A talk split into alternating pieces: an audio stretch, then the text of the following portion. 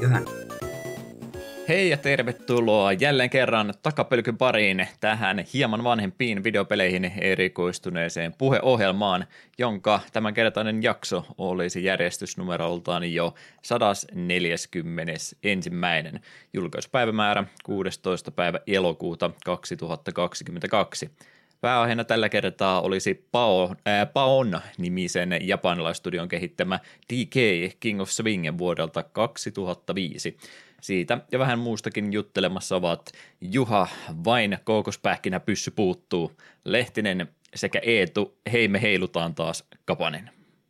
Heipä hei. Olin viime hetken asti jälleen kerran huolissani, että löydänkö mä itsestäni hyviä lisänimiä. Aina ne tulee sieltä. Se on se kokemus, mikä puhuu. Sinullahan oli koko kesäloma aikaa pohtia, Joo, mitä enkä, kaikkea voisi. en mä ollut näin pitkälle miettinyt, eikä me, va, eikö me valittukin tämä peli vasta loman jälkeen. Niin, no että joo, totta. ei, ei mulla ollut niin paljon aikaa näitä jemmaa laittaa, mutta Niin ajattelin, että olet käynyt, käynyt vaan Wikipediasta ky- kylmän viilisti kaikki yli 10 vuotta vanhat pelit ja jokaista laittanut jo pari lainia ylös. jo tähän, äh, tähän tota, lisänimien tekemiseen ei valitettavasti mitään oikoreittiä ole. Mä yritin tuossa tunti sitten vielä ennen kuin nauhoitusta painoin päälle, niin kirjoitin, että Donkey Kong vitsejä englanniksi Donkey Kong jokes yritin sieltä löytää, ja kaikki oli, tota, ne on varmaan jotain automaattisesti generoitu tai muuta, vaan että kukaan ei niitä oikea ihminen ole kirjoittanut, mutta siinä oli 12 parasta Donkey Kong vitsiä, niistä seitsemän oli varmaan vitsi suoraan siitä, että minkä takia Donkey Kong rupeaa haisemaan, kun hän on kuollut, niin vitsi oli nimenomaan, että bec- eh, because he starts to decay. Hehehe. Ja sama vitsi oli seitsemän kertaa, että oletan, että se oli jotenkin automaattisesti generoitu. Kyllä, kyllä. No, jakso lukumäärä on edelleenkin niin korkeaksi kasvanut, että se vanha kunnon pohjustus, mä olen todennäköisesti tämän kysymyksen jo esittänyt joskus silloin kauan sitten, mutta tätä King of Swingia pelaatessa muistot jälleen kerran veivät tuonne lapsuuteen asti, kun eh, koulujen pihakentillä kovasti kiipeilytelineessä on aikaa vietetty ja heiluttu, niin muistaako Eetu kovasti näillä telineillä aikaa viettäneensä? Olitko semmoinen pikkuapina muksuna? No siis, jossain määrin ainahan, aina kun päästi jollekin uudelle leikkikentälle, niin se oli hienoa. Ekana piti katsoa, että mi- minkälaisia kiipeilysettejä siellä on. Meillä kyllä valitettavasti meidän ala-asteella, niin vai- vaihtoehdot olivat aika rajalliset, Ei ollut, pikkukylältä kun on. niin, ei ollut isoja urheilukenttiä ympärillä tai muuta, missä aikaa viettää. Eipä juurikaan.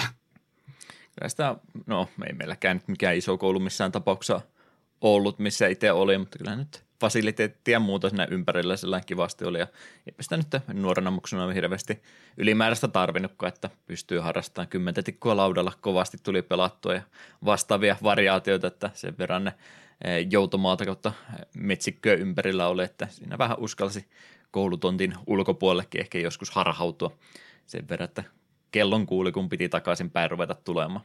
Sen mä jostain, mm, muistan Niin, sen- jostain, saat sanoa kyllä väliinkin. Niin, siitä tu- tu- tuli vaan mieleen, että me en muista, että meidän koulussa juurikaan olisi kymmentä tikkoa laudalla pelattu, mutta tätä kirkonrottaa kyllä senkin edessä, kun sattui tuo niin sanottuna tänä lähtöpisteenä oli tätä ö, lipputanko, mikä oli aika hyvin keskellä siinä kaikkea. Mm. Kyllä, kyllä. Joo, se, sitä rupesin muistelemaan, että meillä oli jostain kummoisesta erittäin, erittäin suosittu harrastus noissa, noissa, noissa no, pihakeinoissa, niin kenkää sellainen aina ottaa löysemmällä, että kova oli mm. testaaminen, että kuka kenkää viskasee keinosta pisimmälle. Opettajat ihmetteli kovasti, kun niitä satoi taivaalta aina silloin tällöin, mutta hyvä harrastus, semmoista urheilijanuorelle sopivaa ajanvietettä. Joo, kyllä, ken- kenkiä kyllä potkittiin niin kauas kuin vaan pystyi, ja samoin kiikuthan oli mainio tapa tällaiselle lajille kuin kiikkupallo. En tiedä, onko tuttu. Niin jo, että piti jaloilla potkasta pois tai sitten jos osui johonkin muuhun raajaan, niin sitten oli, oli peli poikki. Muistan kyllä myöskin harrastaneen. Kyllä, se, se oli mainio. E, omituista, kun ei siihen aikaan tietysti internettiä ollut ja näitä e, harrasteita jaettu keskenään toisten paikkakuntien kanssa, mutta kai ne sitten on jotenkin sanaa kiertänyt silloinkin ennen tätä informaatioteknologiaa, että kyllä ne tuntuu samat harrastukset siis kaikkialla Suomea oleva. Kyllä, mutta veikkaan, että kiikkupallostakin niin on sääntövariaatioita joka koululla vähän omanlaisensa. Mm, kyllä, kyllä. pitäisikö aikuisillakin olla vielä välitunteja? Olisi kyllä aika kiva. Työ, työporukalla semmoinen mukava puolituntinen jossain kohtaa iltapäivältä, niin vähän, vähän käy pihalla leikkimässä. Niin, totta. Voisi huomenna ottaa töissä puheeksi, että miten olisi tämmöinen. Varmasti hyviä terveysvaikutuksia tälläkin olisi. Kyllä, kyllä. Sinne vaan postin pihalle parit kiikut ja kiipelytelineet. Ai että. Jep, kyllä jep. kellapaisi. No, sitä sitten aloitelaatikkoon vaan sen jälkeen, kun on jakso saatu pakettiin, mutta miten sitä ennen, ennen kuin tämän aloitteen teet, niin olitko videopelaamista tai muuta ehtinyt harrastamaan tässä nyt, kun olemme jälleen kerran takaisin arkielämään näin podcastin muodossa palanneet? Öö, no, aika vähän sen Triangle Strategy vähän yrittänyt puskea eteenpäin. Siitä pitää sen verran mainita, että vaikka on muutama chapter mennyt eteenpäin, niin on huomannut kyllä, että vaikeusaste on kyllä ihanan kutkuttava. Viholliset oikein näppärästi kyllä hyödyntävät sitä, että jos jätät hahmos, yhdenkään hahmon heikompaan tilanteeseen, ne kyllä sen hyödyntää. Ja kun tässä on tämä systeemi just, että korke, mitä korkeammalta, korkeuserot vaikuttaa, että jos lyöt korkeammalta kuin mitä vastustaja on, niin se antaa lisää damagea. Jos isket selkään, niin se on critical hitti, ja sitten jos se ympäröit vielä vihollisen omille yksiköille, niin useampi yksikö saattaa osallistua tähän kurmottamiseen, niin tekoäly tätä hyödyntää hyvin, hyvin radikaalisti. Se on. Yhdessä kentässä lähdin vähän turhan takki auki sotaa ja sitten huomasinkin, että hetkinen, tuo sekä mun maagi että hiileri on tällä hetkellä kuolemassa. Ja mitä tässä oikein tapahtuu, että olisiko mun pitänyt vähän tarkemmin katsoa, että mitä minä täällä teen. Niin siitä ehdottomasti pelille kyllä plussaa. Ja tuntuu myös sitten nyt, että vähän kun on peli käynnistynyt, niin ei ihan niin paljon tule dialogia taisteluiden välissä. Kun se alku tosiaan oli vähän semmoista, että dialogia, dialogia, dialogia. Ai niin jo, oli tässä joku strateginen taistelusysteemikin, mutta onko sille nyt niin väliä? Oliko nämä ihan mä... siis vaikeustason valinta, kun peli aloitti vai? Öö, minun mielestä siinä oli, ja me otin, päätin ottaa ihan normaalin, koska me en kuitenkaan mikään super hardcore näiden pelien kanssa ole. Hmm. Voisin kyllä kuvitella, että vaikeimmalla jos lähtee pelaamaan, niin siinä yksikin virhe niin saattaa olla kohtalokas. Kun pelkästään jo se, että kun hahmon vuoron lopetat, niin siihen päätät, niin kuin, että Taitaa olla sama systeemi tuossa Final Fantasy Tacticsista, että päätät, että mihin suuntaan ukko jää tuijottelemaan, koska selkeä ei kannata viholliselle paljastaa, niin joskus sitä on tullut vaan naputettu liian innokkaan, niin joo joo, jää vaikka noin päin, ja sitten katsoo, että sieltä kyllä tulee ikävän näköinen ritaari selkää kohti. Hmm. Mutta mainio tapaus kyllä, että innolla odotan, että kunhan tuota, tuota pelattavien hahmojen määrä vielä kasvaa ja vähän tulee lisää. En ole vielä edes tuohon jobisysteemiin kunnolla päästä. Siinähän kaikilla hahmoilla on niin oma klassinsa, mutta siinäkin sitten niitä klasseja pääsee upittamaan jossain määrin, niin en ole vielä päässyt tähän Class Change-systeemiin käsiksi. Olen nähnyt, että tuolla tuo vaihtoehto on, mutta minulle tarvittavia resursseja siihen. Mutta hyvä peli kyllä. Öö, mutta kerropa se siinä välissä jotain myöskin ennen kuin minä iske, iskeydyn tuohon minun kokonaan uuteen tapaukseeni. Soppihan kyllä, mullakin on lähinnä vanhoja eteenpäin jatkamista tässä vasta ollut, että ei, en ole, no mä periaatteessa yhden pelinkin aloittanut, mutta mutta, mutta mulla on tuossa toinenkin vanha murheenkryyni, mikä pitää ensin saada pois elämästä, että mä pystyn täydellisesti Two Point Campuksesta sitten nauttimaan. Mä eilen vähän aloittelin sitä ja oletettavasti pelkkää hyvää sanottavaa siitä tulee sitten ensi jaksossa olemaan, kun on siihen vähän enemmän aikaa käyttänyt. Mutta, mutta samalla kun mä hyppisin vanhoja läpi, niin käytämme tietysti aikaa myös Time Spiralin availuun, joka on neljänneksi viimeinen. Voi että ai, ai. ajattele sitä aikaa, kun meillä kohta loppuu nämä kokonansa kesken. Mm. Sitten sit on kyllä ihan hyvä aika ehkä pikkasen taukokin pitää. Tota, samalla kun mä näitä plärään kommoneita läpi, niin kysymys, mikä piti jo sulta MTG liittyen kysyä viime kerralla, mutta pääsi unohtumaan, niin mitenkäs tota, Dominaria uudemman kerran tässä nyt olisi tulossa ja käytiinhän me Dominareissa ei niin kauan sitten jo muutenkin uudestaan, mutta eniten keskustelua varmaan se ympärillä herätti tämä juttu, kun ne on näitä vanhoja Legendsisetin kortteja sinne mukaan tuomassa, niin mitä tämä uutinen tunteita sinussa herätti? Eipä juuri mitään. Ei yhtään on. mitään. Ky- kysymys lähinnä, että uskotko tähän väitteeseen, että he löysivät jostain varastosta näitä vanhoja kortteja oikeasti vai onko ne sittenkin uudelleen printattuja kortteja? me, me kyllä sanon, että I call bullshit.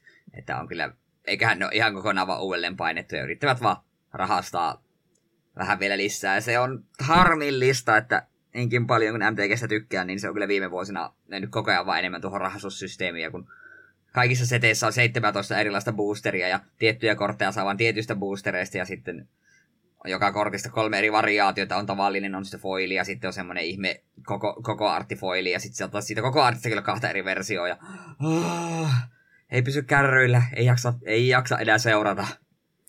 Se just... En ole estä Dominaria Unitedin storiakaan, siitä on vissi neljä chapteria julkaistu, niin en ole sitä vielä lueskellut. Vähän spoilereita tuli vastaan ja jossain kohtaa sen luen, mutta ei ole silleen ei ole sellaista intoa enää. Tekisi vaan mieli ottaa nuo omat vanhat EDH-dekit tuolta ja leikkiä, että aika ei olisi liikkunut niistä eteenpäin ollenkaan. Mm. Sitten täytyy kehittää omaa formaatti, missä on vain jotkut... semmoinen formaatti, missä on vain sun kortit, että niiden mukaan kaikki muutkin joutuu pelaamaan. Mm, sepä just, ja muutenkin kun tuntuu, että silloin vielä, kun jakso enemmän kiinnittää huomiota, ja niin aina kun tuli USDissä uudet nämä, nämä pelimekaniikat, se keywordit, niin ne aina niin silleen, kertaalleen luki läpi, sitten ne oppi, okei, okay, ja sitten ne muisti. Mutta nyt niin kuin jo tuntuu, että joku Streets of New Capennan Connive, ei mulla ole mitään hajoa, mitä se tekee. On me monta kertaa selityksen lukenut, että aina niin jotain tälleensä. Mutta kun alkaa niitä keywordejakin olla aivan tolkuton määrä, ja tosi moni niistä on vain pientä variaatio jostain aiemmista keywordeista, niin ei meinaa ne erot jäädä mieleen. Se pääsee. Mä en tiedä, miksi niillä on kauhean tarve joka kerta muutenkaan uutta tehdä, että luulisin, että vanhoja löytyy entuudestakin ihan tarpeeksi, että ei, ei se olisi mm, se, välttämättömyys. Se päätä yleensä noita vanhoja keywordeja, jos palautetaan, niin ne tulee just jossain Modern Horizons jossain tuommoisessa ei-standardisetissä, ja jokaisen standardisettin on ehkä työnnetään muutama vanha keywordi, mutta sitten sinne aina työnnetään se joku kolmesta neljää uutta. Ja tosi moni on semmoinen vanhemmista seteistä, että mietit, ei vitsi, taas siisti mekaniikka, toivottavasti ne jatkaa tätä. Eivät ne jatka. Saattavat jonkun yksittäisen rareen joskus, jossa just Modern Horizons se julkaista, mutta ei ne sitä keywordia, mistä kaikki oli innoissa, niin ei ne sitä pidä elossa, joka on harmillista. Työnnetään vaan vähän eri nimellä uudelleen. Joku vanha. Sepä se, kun ne taitaa olla enimmäkseen semmoisia, että ne ehkä draftin formaatissa paremmin toimii sitten tai sen syklen aikana, kun niitä siihen liittyviä kortteja enemmän, mutta sitten kun siinä ei ole ympärillä sitä samaa settiä tai muuta, niin ne on välttämättä sitten toimikkaa enää niin kuin niiden pitäisi. Mm.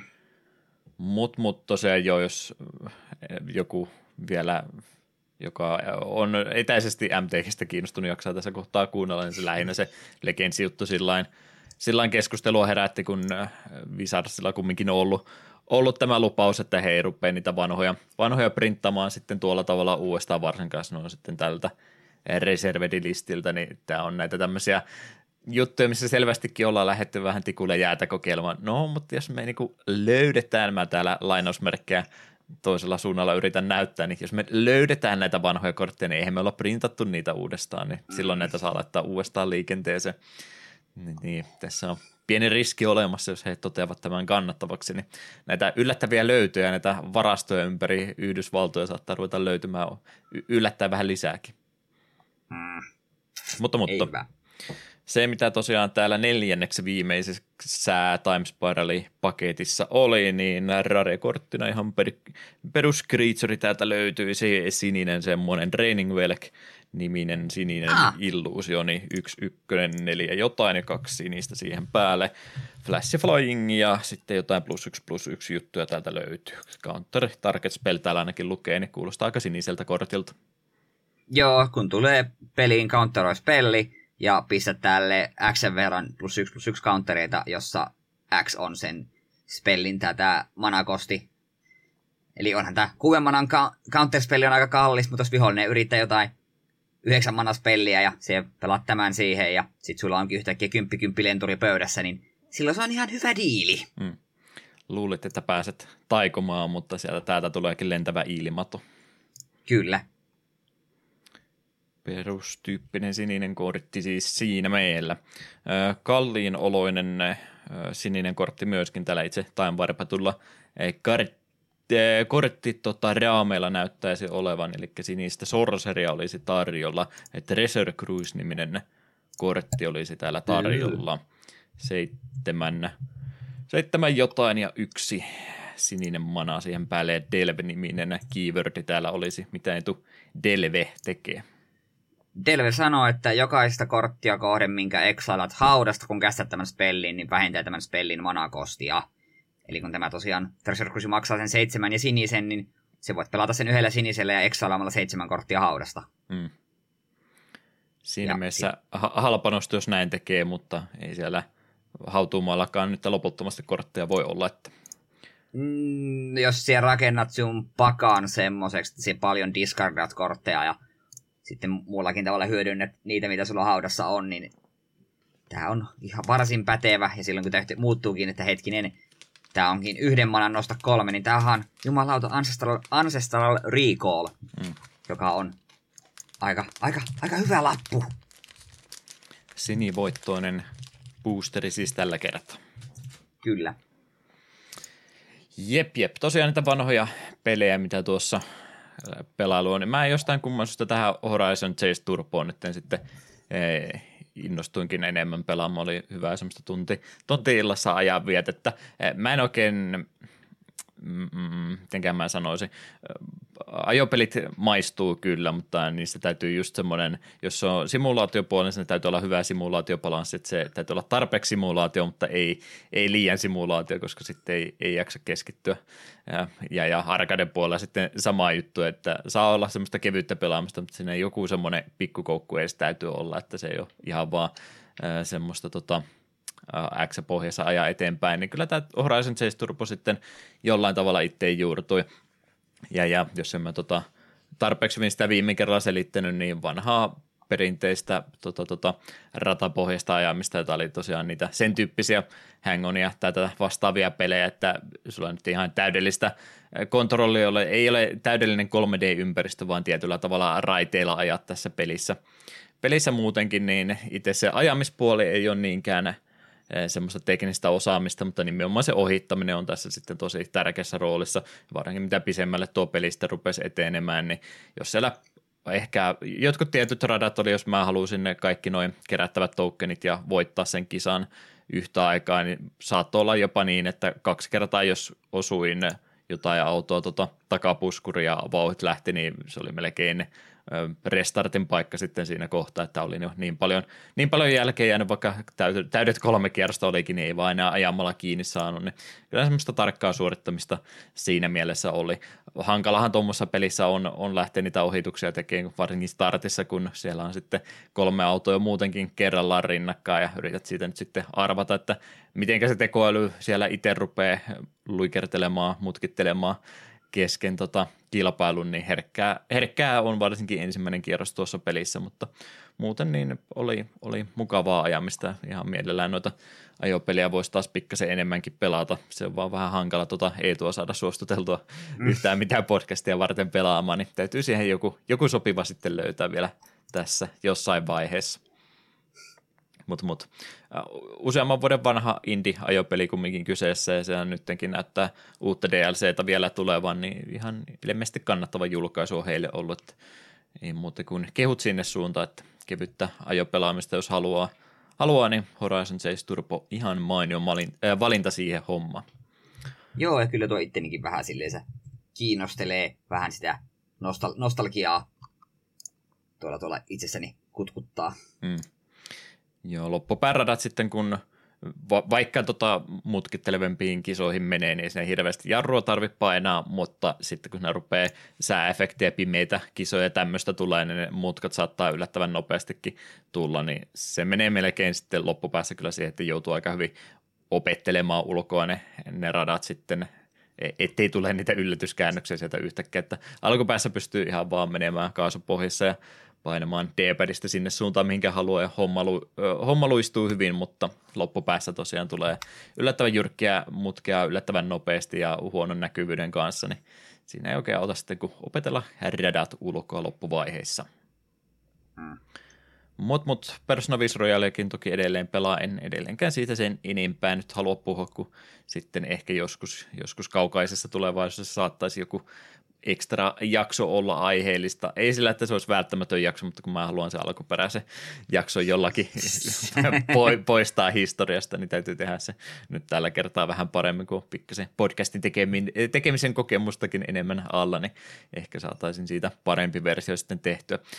Joo, on, on se kieltämättä ruveta tota, teet täyttä viikkoa vähän ekstra tunteja sen päälle, niin on se tuommoisen persoonapelin pelaaminen vähän eri kokemus kuin silloin, kun olet about työttömänä, että silloin meni kahdeksaan päivää ja mä en tiedä kauanko mä oon tota jo työstänyt ja 40 tuntiakin on jo paljon aikaa, mutta siitä huolimatta, että miten mä en ole edes kolmospalatsiakaan vielä kunnolla aloittanut jo 40 tuntia jo tätä viettänyt, että työmaata on ihan mukavasti siis tuon kanssa. Mutta en kadu päätöstä, että tuli siihen mukaan lähettyä uudestaan. Mä aina epäily, että en, en saa eh, toisesta pelikierroksesta personoiden kanssa varmaankaan niin paljon irti, niin olettamus on, eh, olen todennut sen vääräksi, että kyllä maistuu toisenkin kierroksen vielä. Hmm. Tota, tota.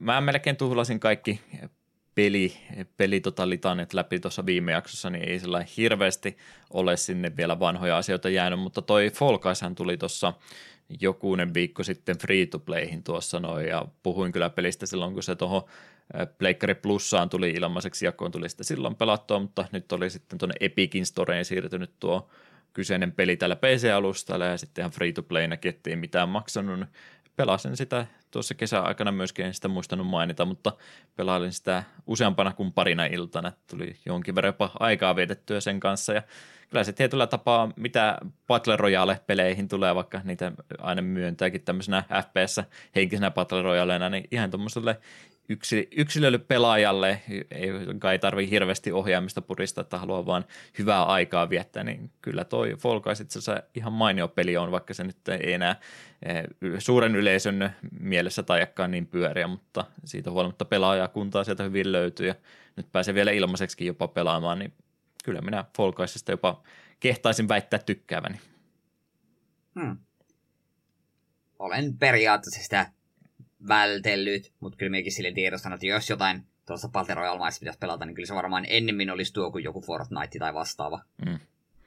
Joo, jos tota yrittäisi sillä ihan vakavissaan vakavissaan pelata, niin varmasti turhauttavin peli ikinä, mutta sitten kun se on just semmoista, että no nyt tuli vähän, tuli vähän nokkaan tuossa noin ja ha, hassujen sattumusten kautta lentelin rotkoihin ja jäin, jäin viimeiseksi, niin eipä se tuommoissa haittaa, haittaa ollenkaan, mm. että ei muuta kuin sitten uudestaan nopeasti pelaamaan duo- ja tiimipelimoodutkin siinä, että sitten kyllä pystyy porukallakin pelaamaan, että ei siis pelkästään yksilöpelaamista tarvitse olla. Mm. Mitäs, mitäs? Sulla oli joku peli, mitä halusit kehua myöskin? Joo. Siitä on jo tovi aika, mutta tuli pleikkarille napattua tuo FIST, eli Forget in Shadow Torch, tai voidaan myös ihan fistiksi kutsua. Tämä on peli, josta en ollut kuullut yhtään mitään, en edes nimeä, mutta tämä oli viime vuoden PPCn top 3 pelin listalla Hasukilla. Taisi olla siellä kolme. Ja siinä sinne, hmm, Hasuki kehuu, Metroidvania. Tämä on aika selvä peli. Me en tarvitse sitä pelistä mitään muuta tietoa, me haluan tuon jossain kohtaa pelata. Niin se oli sitten, laittelin pleikalla, pleikalla tuonne toivelistalle ja se oli muutama kuukausi sitten alennuksessa jollain yli alle parilla kympillä, niin me silloin sen poimiin ja nyt sitä on pari sessioa pelannut ja jälleen voi todeta, että jos Hasuki kehuu jotain Metroidvaniaa, niin se on aika varma se varma diili, että me sitä pelistä tykkäämään. Se on vähän niin kuin Jumalan gospelia minulle tässä vaiheessa jo. Ei tarvitse mitään ammattiarvostelijoita, että tuo, tuo kehu riittää. Kyllä, kyllä. Siis sitä myös mietit, että jos jostain tulisi joku, olkoon se vaikka Barbie-lisenssipeli, jossa kaikki muut haukkuu, mutta Hasuki sanoo, että se on ihan hyvä Metroidvania, niin minä ostan sen. Mm. Se on sillä selvä. Mut joo, tämä tosiaan on tämä ilmeisesti jonkun pienen, tai joku uuden, uuden pienen pelifirman tekemä, että ei ole minkään tunnetun lafkan teoksia. Öö, tällainen diesel, miksi se nyt olikaan, niin kuin dieselpunkiksi oli ilmeisesti sitä kutsuttu, että on koneita, mutta kaikki tuntuu toimivan vähän niin kuin polttoöljyllä tällainen, tällaiseen Torch Cityin sijoittuva peli. Täällä on se oikein suloisia eläinhahmoja, tällaiset pahat robottijätkät Legion on vallannut kaupungin ja päähenkilö Pupu Reitton, vähän tämmöinen vanha jäärä, niin joutuu sitten tarttumaan vanhaan aseeseensa semmoiseen jättiläismäiseen fist-nyrkkiin pelastaakseen ystävänsä vankilasta, ja eiköhän tässä kohta päädytä pelastamaan koko helvetin kaupungin näiltä pahiksilta sen takia. Ja mitä nyt muutama se- session on pelannut, niin aivan helvetin kovaa settiä. Näyttää pirun nätiltä. Tarina me ihan peruskauraa, mutta ne jotenkin nämä eläinhahmot on tosi sympaattisen näköisiä ja musta on hämmentänyt, että just tämä päähenkilö Reitton, se on jänis, mutta se on jotenkin silti ihan helvetin badass. Sillä on hyvä ääni näytteli, jotenkin sen ilmeet ja kaikki. Siitä tulee semmonen, just semmonen vanha kova jätkä asenne niin kuin paistaa läpi. Mm. Ja kompatti on todella todella sujuvaa. Siinä on oikein miellyttäviä iskukompoja ja ne on todella palkitsevia, kun niitä saa iskettyä läpi, koska ne on, ne on näyttäviä ja ne niin kuin suorastaan tuntuu, että nyt muuten sattu. Niin tähän mennessä on kyllä nauttinut. Se, mitä vähän niin kuin on jo huomannut, että varppipointteja tuossa pelissä tuntuu olevan tosi heikosti, että se voi olla sitten jossain kohtaa, jos haluaa lähteä enemmän vanhoja alueita tutkimaan, niin sitten saattaa mennä aika työlääksi edestakaisin kulkemiseksi, mutta se ei ole vielä tässä kohtaa haitannut. Me on pyrkinyt alueet nuohoamaan mahdollisimman hyvin jo ekalla kerralla. Välillä totta kai niin tulee ja huomaa, että okei, tuonne me pääsen vielä, tämän me tarvitsen jonkun power upin ja niin poispäin, mutta emme varmaan 100 prosenttia kuitenkaan tavoittelemassa, mutta yritän kuitenkin sen verran hyvin, mitä normipelaamisella pystyy paikkaa nuohoamaan, niin siihen tähtään. Mitä tuossa trailerimateriaalia itsekin katsoin lähinnä tuosta kompattipuolesta mietin, niin ilmeisesti enemmän Quacomele-tyyppistä Metroidvania kuin ihan puhasta tasohyppely Metroidvania. Joo, kyllä se niin kompatti on aika tärkeässä osassa ja se tuntuu myös olevan suhteellisen niin kuin, hyvällä vaikeusasteella, että vaikka näyttää siltä, että siihen vetelet ihan hirveitä kompoja ja käsitellään damageet varmasti koko ajan, niin vihollisia tulee välillä aika paljon, ja sitten ylipäätään niin sun pitää käyttää sun kompoja tehokkaasti, koska jos sä vaan rämpytät perus neliöä, niin viholliset hakkaa sut maihin. Ja sitten myös si et voi vaan niin kun stunlokata vihollisia, vaan jos se rupeat ne mätkimään ja se rupeaa lyömään takaisin, niin sinun todennäköisesti sattuu. Sun pitää osata niin ajoittaa sun kompot hyvin ja käyttää myös sitä ihme dodge dashia. Niin tähän mennessä olen tykännyt. Ja vähän mitä Hasukikin taisi, olla, taisi silloin mainita, niin ilmeisesti loppua kohden, niin vaikeusaste nousee varsin kettumaiseksi, niin odotan sitä innolla. Tähän mennessä olen tykännyt ja väitän, että tulen tykkäämään loppuun asti. Ja Metroidvaniat menee aina, että sulla ei ole kyllästymispistettä ilmeisesti niiden kanssa ikinä tulossa vasta. No varmaan jos niitä pelaisi liian monta putkea, niin ehkä sitten, mutta hmm. nytkin on ihan hyvä aika mennyt viime kerrasta. Ja se on, kato, kun tietää, että pelaa vaan niitä hyviä. Mm. Pelaa vaan Hasukin suosituksia. Mullakin, olikohan toi Horizon Chase Turbo muuten, olikohan Dyna, joka nimenomaan puhu PPCn puolesta. Me näköjään tarvitaan suosittelijoita, vaan me ei osata itse pelata enää yhtään mitään oma-aloitteisesti. Pelkillä suosituksilla mennä. Kyllä, kyllä. Se on, se on vielä ihan hyvä, että me mennään Hasuki ja Dynan mukaan. Sitten kun me ruvetaan kuuntelemaan Lionheadia ja niin poispäin, niin saattaa asiat mennä huolestuttavaksi. Jep, jep, olette aivan oikeassa. Moneskohan kerta, kun me ollaan Lionheadia täällä haukuttu, ja vaikka miehessä nyt varsinaisesti mitään vika olekaan. On siellä PPCssä mitään paljon huonompiakin henkilöitä. No niin, nyt, nyt päästiin pitkälle. joo, joo, jatketaan tätä keskustelua myöhemmin. Jätetään kuuntelit jännitykseen. Uh, muista editoida tämä pois. Itselleni muistinpano vielä äkkiä.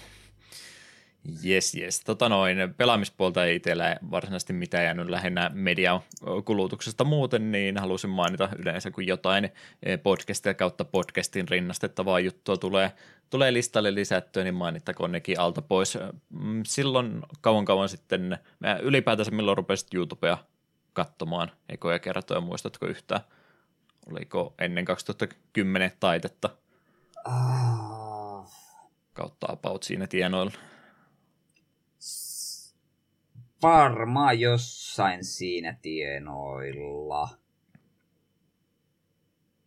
Ehkä jopa... Hetkinen, otahan, otahan. Pitää nyt miettiä, koska silloin kun me... Käytännössä varmaan niin kuin lukio ja inti jälkeen, niin silloin varmaan ekoja kertaa rupesi niin kuin tutustumaan niin kuin let's playaamiseen ja tämmöiseen, niin silloin on katsonut jotain Chaka Conroita ja tämmöisiä, niin hetkinen vuosi on ollut just joku 2009. Mm. Jo 2009 aloitin Mikkelissä opinnot, jotka jäi sitten aika pian kesken, niin niitä aikoja on, on niin ruvennut ensin Let's Playin tutustumaan. Joo, Chaka Conroita ainakin silloin katsoin, sen muistan. Joo, tähän aika välille tämä poistus muutenkin menee itse kyllä pisempäänkin jo kattonut, mutta tuohonkin aikaan niin Smosh oli aika iso Ah, joo, Smoshin muistan kyllä. Oli ilmeisesti oli ilmeisesti isoin YouTube-kanava yhdessä vaiheessa, niin sieltä tietysti ilmeisesti on Smosh vielä olemassa. Mä en ole siis heitä katsonut ollenkaan, tiedän vaan, että oli iso kanava ja varmasti on henkilöstökuvaa ja muuta nähnyt, mutta toinen perustajajäsenistä tämä Anthony Padilla on sieltä jo hyvää aikaa sitten pois lähtenyt ja ehkä en ole seurannut varsinaisesti, niin minulla ole mitään käsitystä siitä, että kuka henkilö oikein oli kyseessä, mutta toisen podcastin kautta tuli tosiaan hän vastaan ja häntä oli siinä jututettu, niin sanoi ja muisteli tosiaan vanhoja vanhoja vaiheita elämästään. Kieltämättä aika riskivedon vetänyt silloin joskus, oliko vuosi 2007 vai mitä, kun YouTubella ei vielä oikeasti mitään mainosrahaa tai muutakaan saanut, niin hän oli nimenomaan tämän partnerinsa kanssa sitten, jonka kanssa näitä Smosh-videoita aikanaan teki, niin todennut yliopistossa, että no me jäädään koulusta pois, me ruvetaan tekemään YouTube-videoita, josta ei saa tällä hetkellä yhtään mitään rahaa, niin kannatti vetoa, mutta aika riski, riskiveto kaikesta huolimatta. On kumminkin ollut eh, sisältöä tekemässä YouTubeen ihan Davon asti käytännössä, niin siinä mielessä hän on hyvä haastattelija nyt sitten ollut, kun hänellä on oman kanavansa kautta ollut onko ihan Ice Paint David ja sitten henkilön nimi. Siihen perään on ollut hänen, hänen tämä formaattinsa, miten hän on sitten video kautta podcastin materiaalia tehnyt, niin ehdottomasti jos haluaa muita YouTube-tuottajia kuulla heidän juttuinsa, ei ole pelkästään siihen, että sieltä löytyy kyllä paljon muutakin muutakin mainintaa sitten lentokoneonnettomuus, onnettomuuksista selviytyneiden haastatteluita ja tämmöistä, tämmöistä muutakin vähän vakavempaa tai muuta, mutta ihan tavallisia ihmisiä, että ei pelkästään some, some-tähtiä haastattele, mutta häneltä löytyy semmoista tosi, tosi YouTube-muotoon leikattua haastattelupätkää, yleensä noin 20-30 minuuttia. Pituudeltansa on nämä hänen juttunsa ollut ja on nimenomaan sellainen tosi, tosi hyvin editoitu, että siellä on ehdottomasti paljon jätetty leikkuu pöydällekin, mutta tosi tiivitä haastatteluita, jos haluaa lähteä kuuntelemaan, niin on, on varsin hyvä haastattelija hän sitten kyseessä. Sillä tosiaan puhuin tästä näin, että podcastin muodossakin tämä kyseinen juttu löytyy, yritin jonkin verran kuunnella ihan podcastin muodossakin, mutta toi on tehty nimenomaan YouTube-ehdoilla, että perus YouTuben käyttäjän keskittymiskyky on, on sen verran lyhkäinen, että ei pysty monen tunnin podcastia tekemään, niin on enemmänkin tämmöistä tiiviksi leikattua videomateriaalia sitten, miten tämä parhaiten toimii. Voi kyllä kuunnella äänimuodossa pelkästäänkin, mutta varsinkin semmoiset haastattelupätkät, missä on 25 minuuttia puhetta ja kolme haastateltavaa yhtä aikaa, jotka vaihtuu aika nopeastikin lennosta tois, toisesta aina seuraavaan, niin niitä vähän hankala seurata. Niin, niin, siksipä mieluummin tuota videomuodossa suosittelen, mutta hyvää, hyvää YouTube-sisältöä ja mielenkiintoisia tuotteja sieltä muutenkin löytänyt. En ole esimerkiksi jostain kumman syystä Corps Husbandista koskaan aikaisemmin kuullut, mutta ihan mielenkiintoinen sisällöntuottaja hänkin on. Niin tämmöiset hahmot, vaikka olisikin kuinka isoja, niin herkästi menee ohi, kun ei anna heille mahdollisuutta. Mutta sitten kun tämmöisen miellyttävä haastattelijan kautta heidän, heidän tarinoitansa tai muuta kuulee, niin on paljon helpompi sitten itsellekin uutta sitä kautta löytää, kun on niitä suosittelijoita. Antoni Padilla ei ole ymmär- ymmärtääkseni PPCssä vielä esiintynyt, mutta suosittelijaksi hänetkin voisin laskea. Hmm. Muuten median kulutus on, on, en sano, että vähäistä, mutta varsin yksipuolesta, koska kaikki aika menee nykyään noiden veitupettajien seuraamiseen. Olen, äh. olen, olen siellä suossa valitettavasti syvemmälle uppon, uponnut tässä. Hmm. Myyn häpeätahra on se, että en ole katsonut Peter Call Saulin uusinta jaksoa vielä. Se on toisiksi viimeinen jakso, ja itse asiassa tämä ja podcast-jakso, kun tulee ulos, niin viimeinen jakso on myös katsottavissa, ja sitten on Soul katsottu loppuun, ja sitten työkaverillekin se puhui, että mitä, sitä, mitä TV-sarjasta seuraavaksi niin kuin jää odottamaan. Bojack Horseman on ohi, Peter Call Saul on kohta ohi. Ei, ei television historia loppuu, mm. tai televisio-ohjelmien historia loppuu ihan justiinsa näinä päivinä. Aika mennä ajassa taaksepäin ja ruveta sitten jotain kisailuohjelmia ja muuta katsoa. Mulle tuli semmoinen omituinen olo, että vieläkö ne tekee Amazing Race, se oli kisailuohjelmasta omaa suosikkini aikanaan, niin jotain tämmöistä täytyisi löytää elämäni selvästikin uudesta. En tiedä, tuleeko se enää. Aikoinaan se tuli kanssa katsottua silloin vielä, kun Mikkelissä opiskelin. Se oli semmoinen, oliko se joka lauantai, kun päivä se tuli sellainen perinne, että no niin, Amazing Race, nyt katsotaan tätä. Hieno ohjelma. Niin, ei tai olla enää niin kysyntää, kun Mr. Beast tekee vastaavan muoisen yksittäisen YouTube-video, missä on kahdeksan miljardia dollaria palkintorahana tietysti aina, niin Mr. Beast mm. on korvannut kaikki kilpailuohjelmat jo täydellisesti. Mm. Jeps, jeps. Olisiko sulla vielä jotain mielessä vai olisiko aika siirtyä ohjelmistossamme seuraavaan vaiheeseen? Eipä itse kyllä ole mitään muuta sanottavaa. Se on ihan oikein pieni musiikkipreikki tähän kohtaan ja ruvetaanpa sitten purkamaan muuta materiaalia lävitse.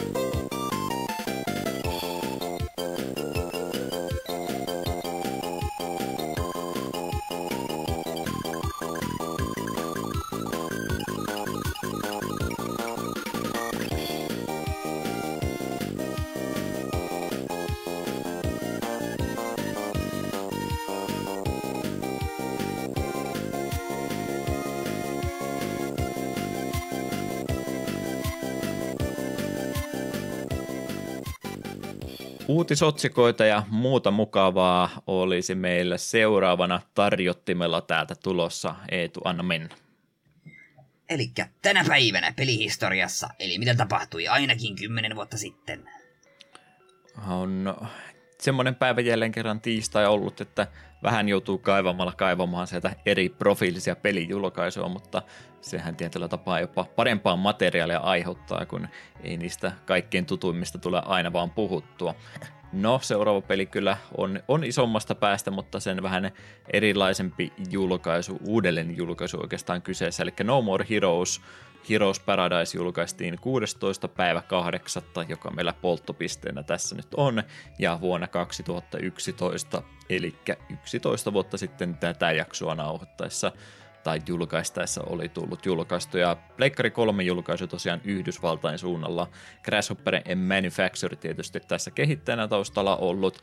Alkuperäinen No More Heroes julkaistiin viile vuonna 2007 ja se oli tota, tai mitenkä minä olen tämän tekstini tänne kirjoittanut, jota minä osaan näköjään lukeakaan. 2007 on tullut alkuperäinen peli jo, mutta sitten tämä PS3-päivitys julkaistiin vuonna, vuonna 2011 ja se oli ainut versio tästä uudelleen julkaisusta, mikä sitten länsimaissa julkaistiin.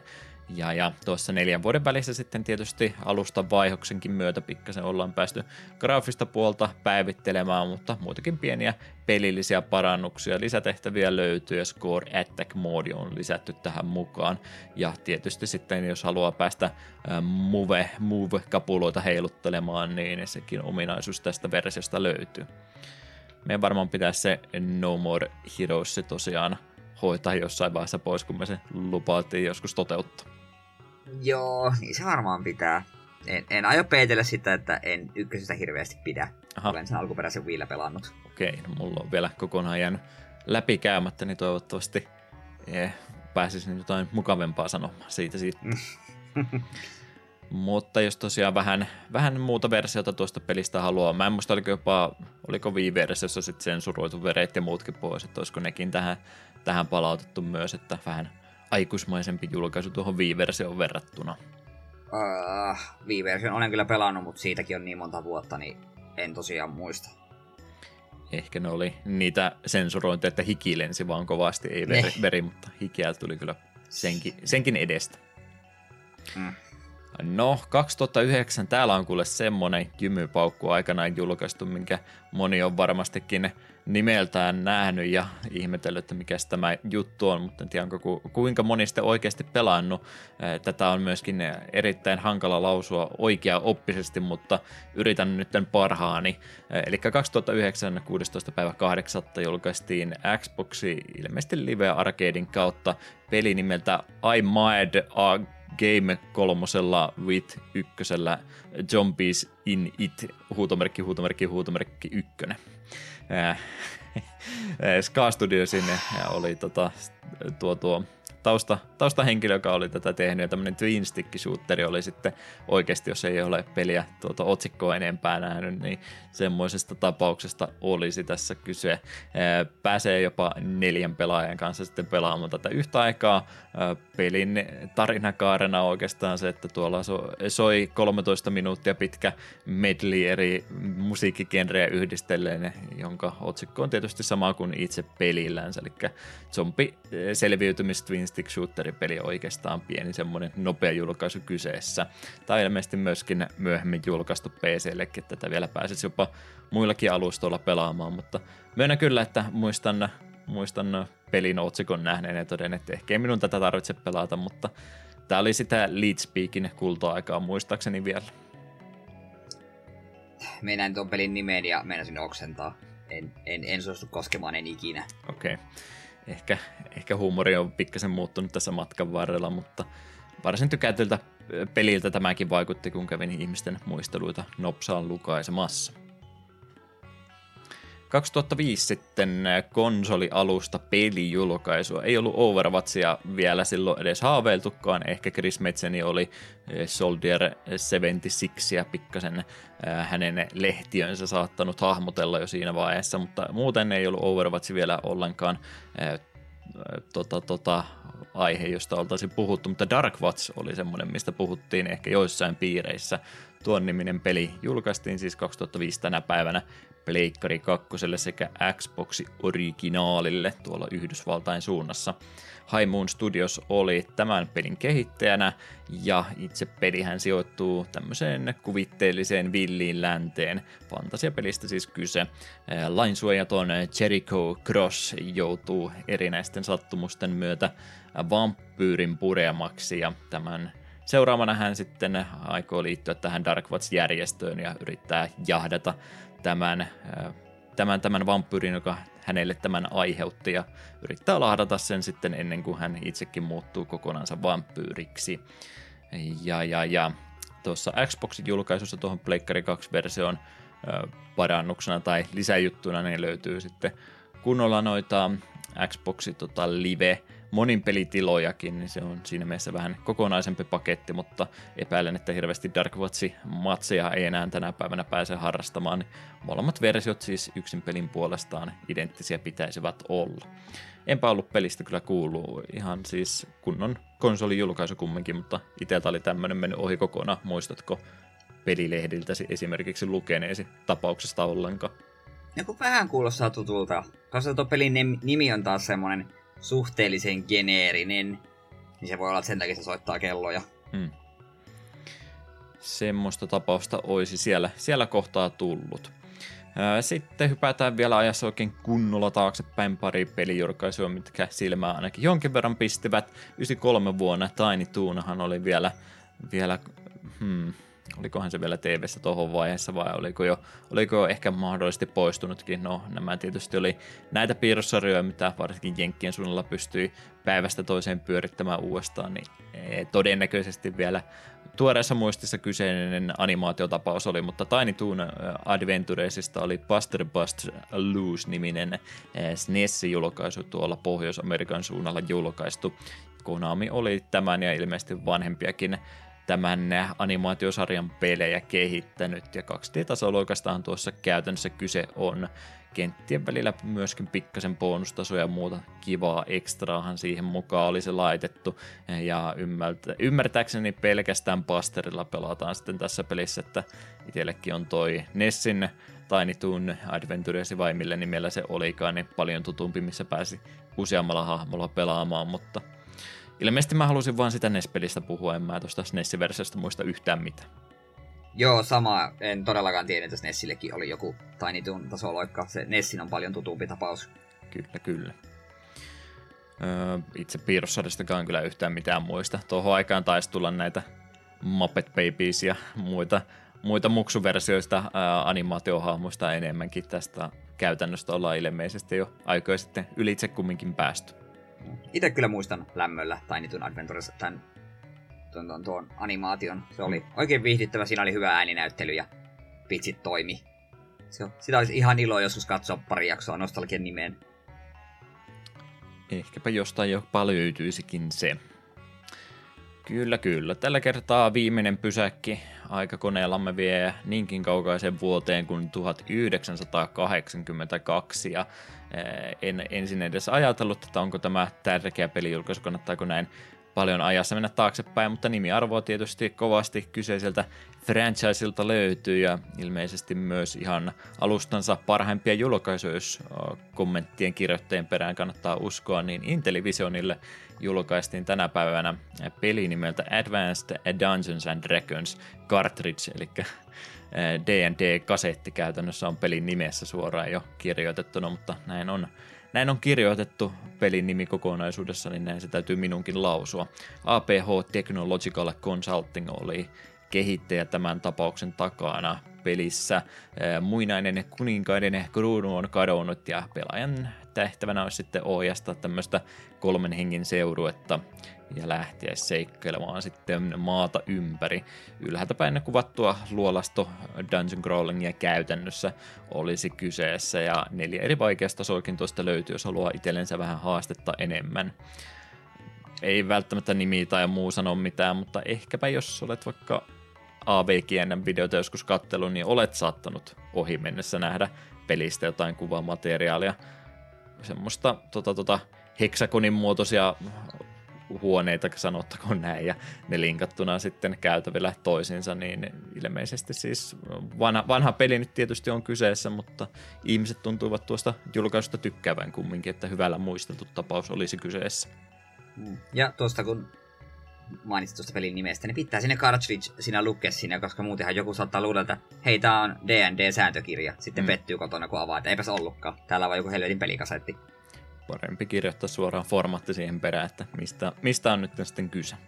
No kyllä, kyllähän me vieläkin kirjoitetaan Digital Edition, niin eihän tuo periaatteessa mihinkään, mihinkään ole kadonnut. Totta. Jep, jep. Tämmöiset tapaukset oli meidän tässä segmentissä. Voimme palata vähän tuoreempiin aiheisiin, mutta periaatteessa kuulla kuitenkin vanhoihin asioihin. Näköjään vähän kapoisesti oli juttu, kun me tuhlattiin nekin nekin paljon viime kerralla ja eikä niistä edes kaikista kerrottu, niin nyt sitten oli vähän kapoisemmin juttua, mutta saisit minun puolesta lukea sekä retroimmat uutiset että vaikka pikauutisetkin samaa hengenveto. Onnistuu, ja tämä, tämä retro-uutinen on itse asiassa hemmetin mielenkiintoinen. Mm. Vuoden 94 Super Punch-autista löydettiin piil- piilotettu kaksinpelitila. Unlisted Siege-niminen Twitter-käyttäjä huomasi, että kakkosohjaimen kautta syöttämällä oikeat näppänyyhdistelmät, oikeat näppänyyhdistelmät avautuu versustila, jossa kakkospelaaja pääsee valitsemaan haluamansa hahmon pelin nyrkkeilijävalikoimasta. Tää on ihan huikea juttu. Meillä oli tätä oli joku niinku vitsi, joku niinku häkki, kun meitä tän näin Twitterissä, mutta ei, siis tää on oikeesti, siinä pelissä on piilotettu kaksi tilaa, kaikkien näiden vuosien jälkeen vasta löytyy. Mm. Ihan käsittämätöntä. Joo, en tiedä sitten, onhan näitä tämmöisiä äh, debug-tiloja kautta muita yleensä, no ei yleensä, mutta silloin tällöin aina on itse pelin kehittäjätkin niitä varsinkin arvostelijoille ja muille. Etukäteen kertonut, että hei, paina tämmöistä näppäin kommentoa, niin tapahtuu kivoja asioita, ennen ollut semmoisia koodeja sitten, mitä on myöskin lehdet printanneet eteenpäin, että hei, peleistä löytyy tämmöisiä juttuja, niin sehän on, se on monien koodien tota, salaisuus tai taustatarina se, että kehittäjä on arvostelijalle kertonut sen ja sitten arvostelijat tietysti haluaa oman koodi, koodista tai juttusa lehteen paina, niin ne on sitä kautta sitten yleiseen tietoisuuteen mennyt. Niin on kyllä kummallista, että luulisin, että tämmöisessäkin olisi sama juttu ollut, että olisi, olisi tämmöisestä kerrottu arvostelijoille edes jossain vaiheessa, että tämmöinenkin sitä pelistä löytyy ja sitten olisi vaan asia unohtunut, mutta en tiedä mitä tässä sitten, että eikö oikeasti kukaan ole tästä tietoinen välissä ollut vai, vai ollaanko me vaan unohdettu jossain vaiheessa, että olihan siinä tämmöinen, mutta – kun sitä ei sillä helposti valikoista löytynyt, niin se on sitten päässyt meiltä kaikilta yleisestä tietoisuudesta unohtumaan. Niin on se kyllä toisaalta mahdollista, että jossain joku on sille, että siis hä? Ettekö te ole tiennyt tästä? Niin. Joo, pari semmoista kommenttia sieltä taita luin, mutta en tiedä, oliko ne sitten trollausta enemmänkin. Yleinen, yleinen tota mielipide oli, että ei kukaan ollut tämmöisestä tietoinen ollenkaan. Voi olla sitten, että tämmöinen on vaan unohtunut unohtunut kokonaan tietysti, en tiedä miten hyvin homma sitten edes toimiikaan ja voi olla sekin, että itse Nintendon puolelta päätetty, että tämä nyt ei ehkä ollut, ollut semmoinen moodi, mitä välttämättä halutaan pelin lisätä, niin oltiin se kehitetty ja se sieltä pelistä löytyy, mutta tarkoituksella ollaan se piilotettukin. Vaihtoehto on monia, että mikä tämän tarinan totuus sitten mahtaakaan olla, mutta hienoa, että se sieltä nyt kumminkin löytyy. Nykypäivänä nämä yleensä löytyy aika paljon nopeammin kumminkin, että tuo eh, datamainaus on aika semmoinen vakiojuttu, mitä joka ikiselle pelille tapahtuu, niin se, että kukaan ei ollut vahingossakaan katsonut Super tarkemmin tätä ennen, niin se on sinänsä mm. aika, aika ihme myöskin. Jep.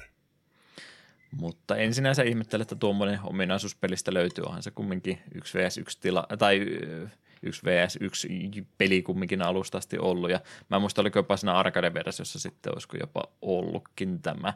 Nyt saatan heittää ihan hatusta tämmöisen veikkauksen, mutta olisi voinut kuvitella, että tämmöinen juttu pelistä olisi helpo, helposti pystynyt toteuttamaan. Mm, totta. Mut joo, sitten pikaiset uutiset vielä. Ship to Shore julkaisi vinyylikokoelman Fantasy Star 2 musiikeista – Kaksipuoleisesta kiekosta löytyy yhteensä 22 kappaletta ja hinta julkaisulle on 30 dollaria. Harjoitetun erään ennakkomyynti on käynnissä ja levyt lähtevät maailmalle vuoden loppupuolella. Ei henkilökohtaisesti liikuta, mutta tämä on aina hienoa, kun vanhoista peleistä julkaistaan tällä musiikkia etenkin vielä vinyylinen.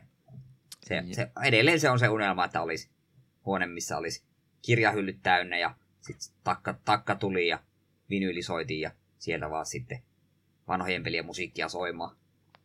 Niin, eihän tota, vinyyliharrastaminen sinänsä edes ole mikään, no on se tietysti aina kallista ostaa, ostaa fyysistä mediaa, mutta että sinänsä siihen alkuun pääseminenhän nyt ei taida olla edes mikään mahdoton sijoitus, että soittimia saa halvalla niitä tehdä edelleen uusia ja sitten varsinkin huomaan ainakin metallimusiikin puolella, että monet vielä haluaa vinyyliä oikeasti painattaakin. Mm, kyllä. Mieleisiä levyjä pystyy rahalla uutena ostamaan ja sitten kun kirpparille menet, niin varmasti vähänkin isommasta niin löytyy, löytyy sitten, jos haluaa vain jotain täytettä, niin eiköhän sieltä sitten jotain 80-luvun dance workout mixtapeja löydy, että valikoimaa vielä löytyy ja ilmeisesti ihan hyvälaatuisena säilynytkin, että jos vinyyleihin haluaa hypätä mukaan, niin ilmeisesti ihan kohtalaisella rahasummalla niin tämä onnistuu varsin helposti. Hmm. Ja Fantasy Star 2 on ilmeisesti vielä ihan hyvä pelikin. Mikä sen parempaa? Ykkös, mm, ykkösen olen pelannut, pitäisi ne muutkin jossain kohtaa. Toinen SNK Neo Geo Pocket Color-kokoelma on ilmoitettu saapuaksi tekijänsä toimesta. Alustaa pelivalikoimaa eikä julkaisupäivämäärääkään vielä ilmoitettu, joten seurataan tilannetta. Neo Geo on kyllä semmonen, että sen pelit kiinnostelis, mutta eipä ole tullut ikinä tutustuttua sen tarkemmin muutama poikkeusta lukuun ottamatta. Tappelupelejähänkin tuohon varmaan sitten enimmäkseen isketään, mutta kyllä sieltä jotain muutakin sittenkin löytyy varmasti. Mm. Olisi, voi ainakin kuvitella. Kyllä, kyllä.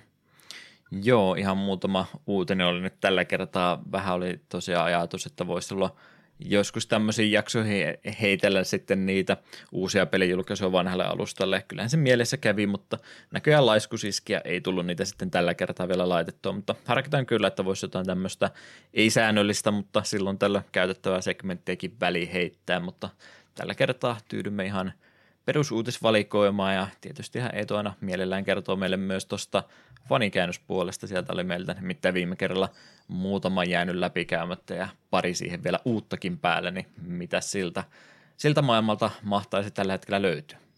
Joo, ensimmäisenä täällä on Akon Kagua, Sonin kehittäjän Pleikkari 1 peli vuodelta 2000. Lentokone putoaa Argentiinan vuoristolle terroristien toimesta ja vain muutama ihminen jää henkiin. Pelaajan tehtävänä ohjastaa selviytyjät, turvaan luonnon voimilta ja ihmisiltä, jotka aikoivat saattaa tuhotyönsä loppuun. Peli äänitettiin, ääni englanniksi, jotta sitä olisi ollut helpommin markkinoida Pohjois- Etelä-Amerikassa, mutta peli julkaisi lopulta vain Japanissa. Käännös kolmikossa Hilltop, Mr. Nobody ja Michael Sabin. Mm, pitääpäs ihan nyt avata tämä linkki, koska muuten jäi vähän epäselvästi, mikä, mikä genreä tämä peli edustaa. Mm, kolmas persoona seikkailupeli nyt enimmäkseen vähän toimintamaisemmalla grafiikolla Joo, kumminkin. aivan.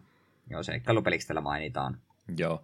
Tämä on itse asiassa jopa semmoinen peli, mitä mä oon monesta eri kanavasta aikaisemmin kuullut, mitkä on erikoistunut näihin peleihin, niin mitä jäi, jäi sitten kääntämättä aikanaan, että on pelin nimi ei soittanut ensin kelloja ollenkaan, mutta heti kun vähänkin kuvaamateriaalilla näin, niin totesi, että aha, tämä, on, tämä on tämä tapaus, mistä olen monesta eri kanavasta aikaisemminkin kuullut, ja periaatteessa jos näitä fanikäännöspelejä tähän podcastiin otetaan, niin tämä hyppäsi itse asiassa aika korkealla nyt listalla, että hienoa, että tämä on nyt sitten saatu vihdoinkin hoidettua tekstipuoleltaankin englanniksi, pääsisi tätä kokeilemaan. PS1-peli kumminkin, niin mikä sen parempaa. Niin, totta kai. Sitten Zettai Zetsume Toshi 3 Kovakeryuku Machino Kanojo no Uta Desperate City 3 The Damage Town and Her Song Disaster Report pelisarjan kolmas osa, joka julkaistiin PSPlle vuonna 2009, kehittäjänä Irem. Seikkailupelissä pelataan suuren kaupungin muuttane, suureen kaupunkiin muuttana nuorella, jonka elämä kokee kovia mainitsuuden seurauksena. Käännösryhmänä Neo City, Geo City Productions – Öö, ei ole pelisarja itselle tuttu. Ilmeisesti jotain niistä on kumminkin lokalisoitukin, mutta jälleen kerran niin Japani vivahtelen pelisarja, että eikö sitä sitten vielä osattu tuossa parikymmentä sitten, kun eka osa ilmeisesti tullut, niin vielä kunnolla markkinoida. Hmm.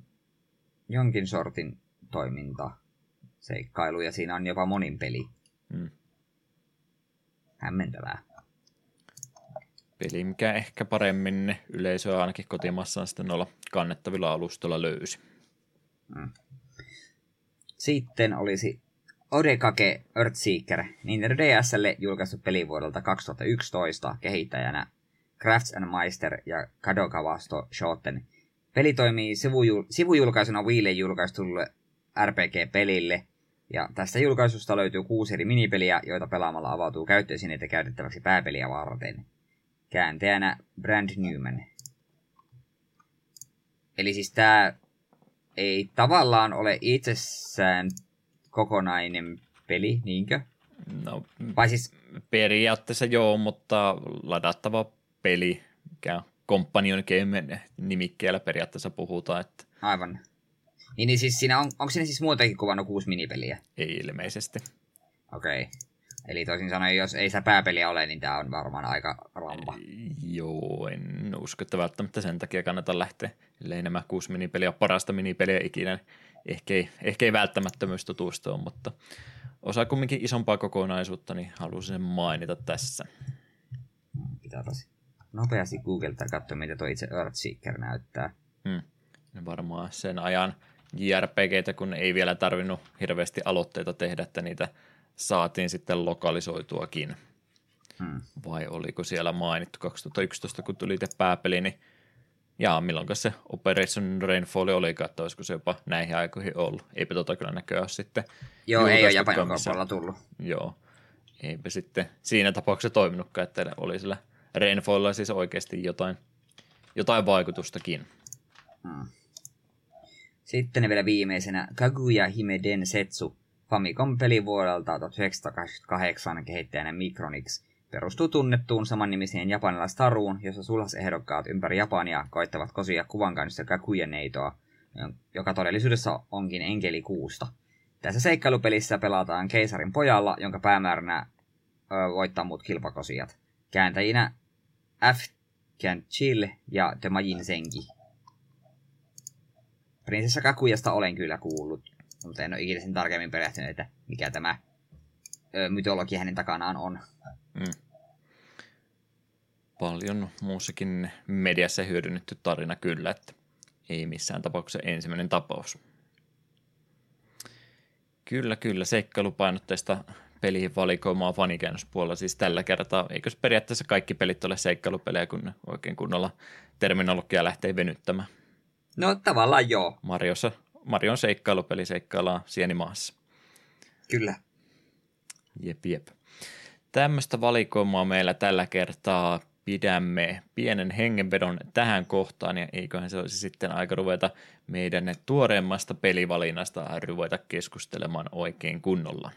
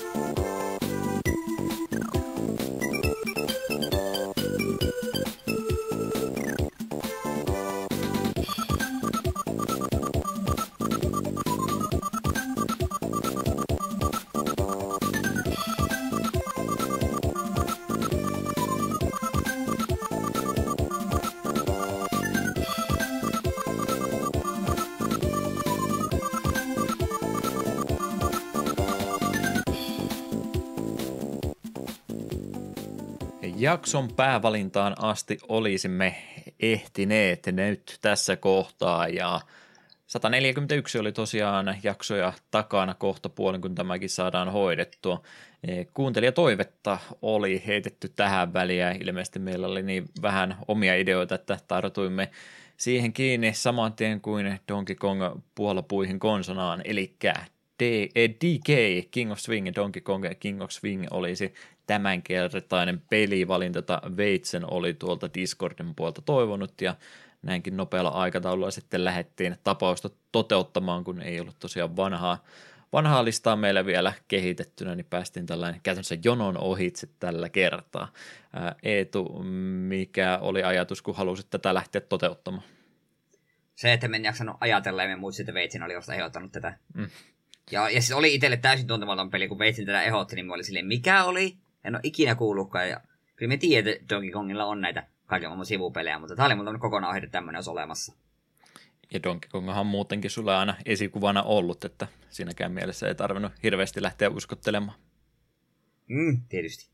Mä oon tota, tota, sulle yrittänyt moneen kertaan matkavaralla etsiä, että mistä mä löytän sen sulle lahjaksi tämän Donkey Kongin solmion, mutta tuonne jostain Amazonin kautta olevan. Mä en tiedä, mä en tiedä, onko sä itse sitä mulle joskus sanonut vai mistä mulle oli jäänyt mieleen, että Eetu selvästikin on vihjannut, että hän haluaa Donkey Kong solmio. Onko tämä olettamus väärä vai onko mä keksin, että tämä päästäni?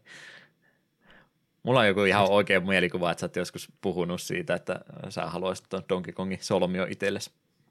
On mahdollista tämän joskus mainoksessa. Ai, tämä on helvetin tyylikäs. Mm, kelpaisi minullekin. Kehtaisi vaikka naimisinkin mennä se päälle. Kyllä. Ja luonnollisesti muutenkin DK-meiningistä, eli ei mitään muuta päällä. Mm, joo, totta kai. Vill, villiä meininki. Kyllä, kyllä. Tota, oletko Donkey Kong pelisarjan suurin ystävä? Nythän nyt tietysti periaatteessa meillä on, on sivuosa spin-offi pelijulkaisu kyseessä, mutta noin muuten niin onko Donkey Kongin perhe lähellä syväntäsi, äh, sydäntäsi ollut. Olemme 64 silloin kauan kauan sitten käsitelleet, josta en juurikaan mitään enää muista, niin Mitenkä se on, on, on mitenkä äh, tota, ystävyyssuhteesi DK-perheen kanssa on jatkanut tästä näistä ajoista eteenpäin? No siis kyllähän tätä SNESin Donkey Kong Country-trilogia on tullut hakattua niin monta kertaa kaikki kolme, että ei pysy laskussa mukana. Aivan järkyttävän hyvää tasoloikkaa vieläkin toimii. Ja samoin tuo, tuo Returns ja Tropical Freeze on myös äärimmäisen kovaa tasoloikkaa. Kyllä mulle niinku DK on aina ollut semmoinen, että se on hy- hyvän niin kuin, tasoloikan melkeinpä suorastaan standardi. Ei, no okei, okay, sillä Yoshi's Island on parempi, mutta kyllä DK-trilogia tulee siinä hyvin tiukkana kakkosena. Todella, todella hyvä pelisarja kaiken kaikkiaan, ja siinä on kyllä sitten just näitä villejä kortteja välissä, kun Donkey Kongat ja mm. sitten myös nyt tämä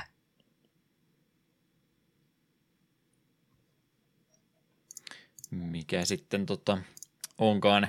Donkey Kongin kyllä, oletan, että jatkossakin peliä kovasti tulee. Tosiaan itsellekin kyllä ihan Donkey Kong Counterista sitten ykkönen, kakkonen, kolmonen kaverilta löytyy. Ja nyt mietin, että jos hän on muistanut nämä kasettinsa säästää, niin hänellä on eläkerahasto siinä jo hyvin kasassa kakkosen ja kolmosen kasettien muodossa, mutta tosiaan nämä tuli läpi kautta.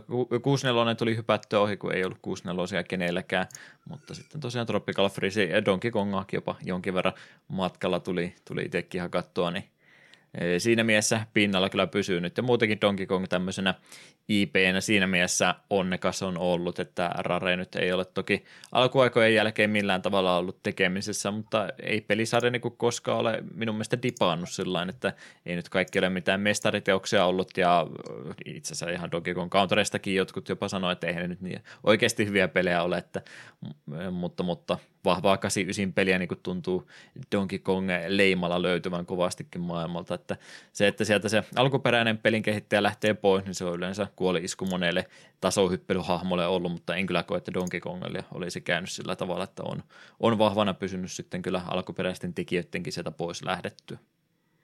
Mm. Omaa ilmeensä pelisarjalta kumminkin aina löytynyt on. Mutta tämänkertainen tapaus tosiaan King of Swing on, on, on ei ole Raren kehittämä, ei ole Nintendon kehittämä, vaan täällä on nyt sitten ihan toinen japanilaistudio nimeltä Paon, joka on tämän kehittänyt. Kyseessä on vuonna 1999 perustettu japanilaisyritys, jonka ensimmäiset peliprojektit löytyy täältä Neo Geo Pocket Colorin puolelta. Studiolla on toki myös kovasti ollut sen jälkeen näitä Nintendo-kytköksiä, jonka takia näitä Donkey Kong spin-off-pelejäkin sitten on heidän toimesta julkaistu. Esimerkiksi tämä King of Swingi, Barrel Blast taisi olla Wii-peli, ja sitten Jungle Climber oli DS päivitys oikeastaan tälle King of Swingille, että löytyy sitä Nintendo omistamien aiheittenkin pelituotantoa sieltä. Matkavaran muutenkin tämä studio on sitten pikkasen saanut haltuunsa oikeuksia muiden kehittämiin pelisarjoihin. Muun muassa silloin, kun Data East kuopattiin, niin aika paljon heidän omistamaansa materiaalia on nyt sitten Paonin käsissä. Muun muassa tuo Glory of the Heracles-pelisarja, jota nyt ei läheskään kaikki ole länsimaissa julkaistu, mutta osan, osan siitä omistaa Nintendon kanssa Paon tänä päivänä.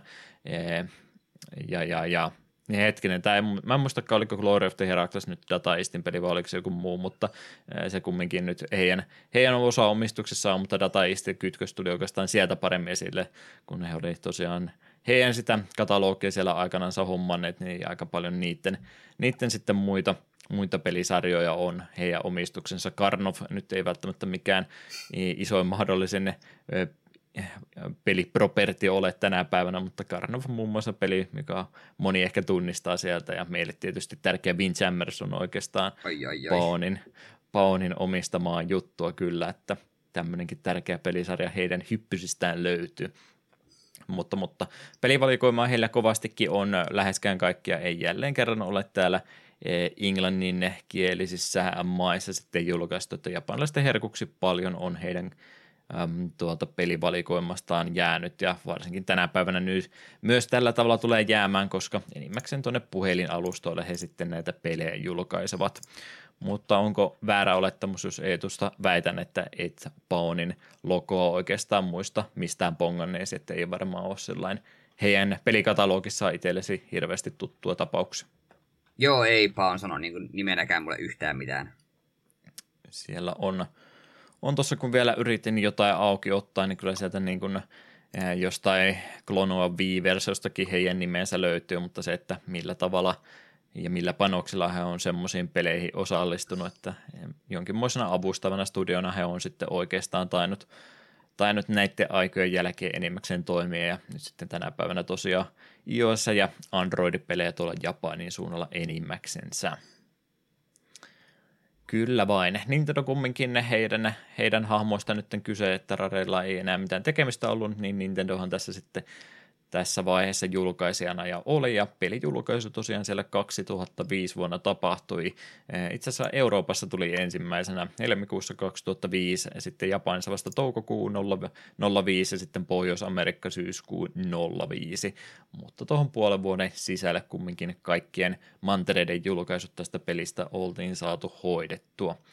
Alkuperäinen alustahan tälle tosiaan Game Boy Advance olisi.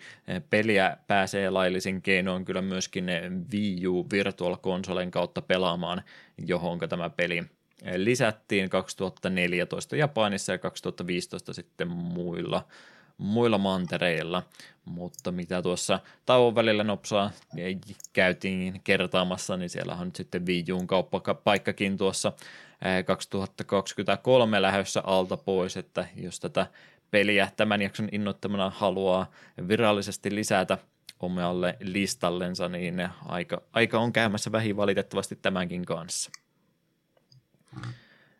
Genrejä tästä on muutamaakin heitelty. Monet väittää tätä puzzle-platformeriksi, mutta kyllä mä silti ihan puhtaaksi platformeriksi tämä haluaisin näin genre, keren poistaa, että tämä ei ole puhdasverinen tasohyppely kylläkään, mutta en mä oikein sitä puzzle-elementtiä ymmärrä. Lähtisikö sä tätä pulmatasohyppelyksi luettelemaan? Ei, se oli suorastaan hämmentävää, kun just ennen pelaamista oli, että okei, okay, puzzle ja oli pelannut sen ensimmäisen tunnin ja katsonut, että missä ne puzzlet tässä pelissä on. Mm. Mäkin just myönnän, että jos jotain pulmaratkontaa on, niin se on sitten jotain toki torityyppistä, että työntele laatikoita oikeaan paikkaan ja älä tee virheitä, tai sitten jotain avain, avainkorttien löytämistä tai tämmöistä enemmäkseen. Että mielestäni paljon parempiakin puzzle-platformeri tai tota, edustajia löytyy kyllä kuin tämä, niin mieluummin ehkä ihan puhtaasta platformerista lähtisimme ainakin täällä takapelkyn puolella nyt sitten puhumaan. Kyllä. Mutta Eetu, kerppas meille Donkey Kong Loreesta kaikki mahdollinen, mitä tiedät. Aloita ihan alusta asti. No, jospa hypätään siihen, että alussa oli apina ja sitten se kidnappasi jonkun Pauliinin ja sitten joku Jumpman tuli sen perään. Mm. Sitten hypätään vähän ajassa eteenpäin, niin viidakossa ollaan järjestys tämmöisiä, tämmöisiä Jungle Jam-kisoja, mutta paha krokotiili K. Rool tulee ja varastaa kaikki mitalit. Ja Donkey Kongin tehtäväksi luonnollisesti jää hankkia nämä mitalit takaisin ja näyttää K. Roolille, että kuka on todellinen viidakon sankari.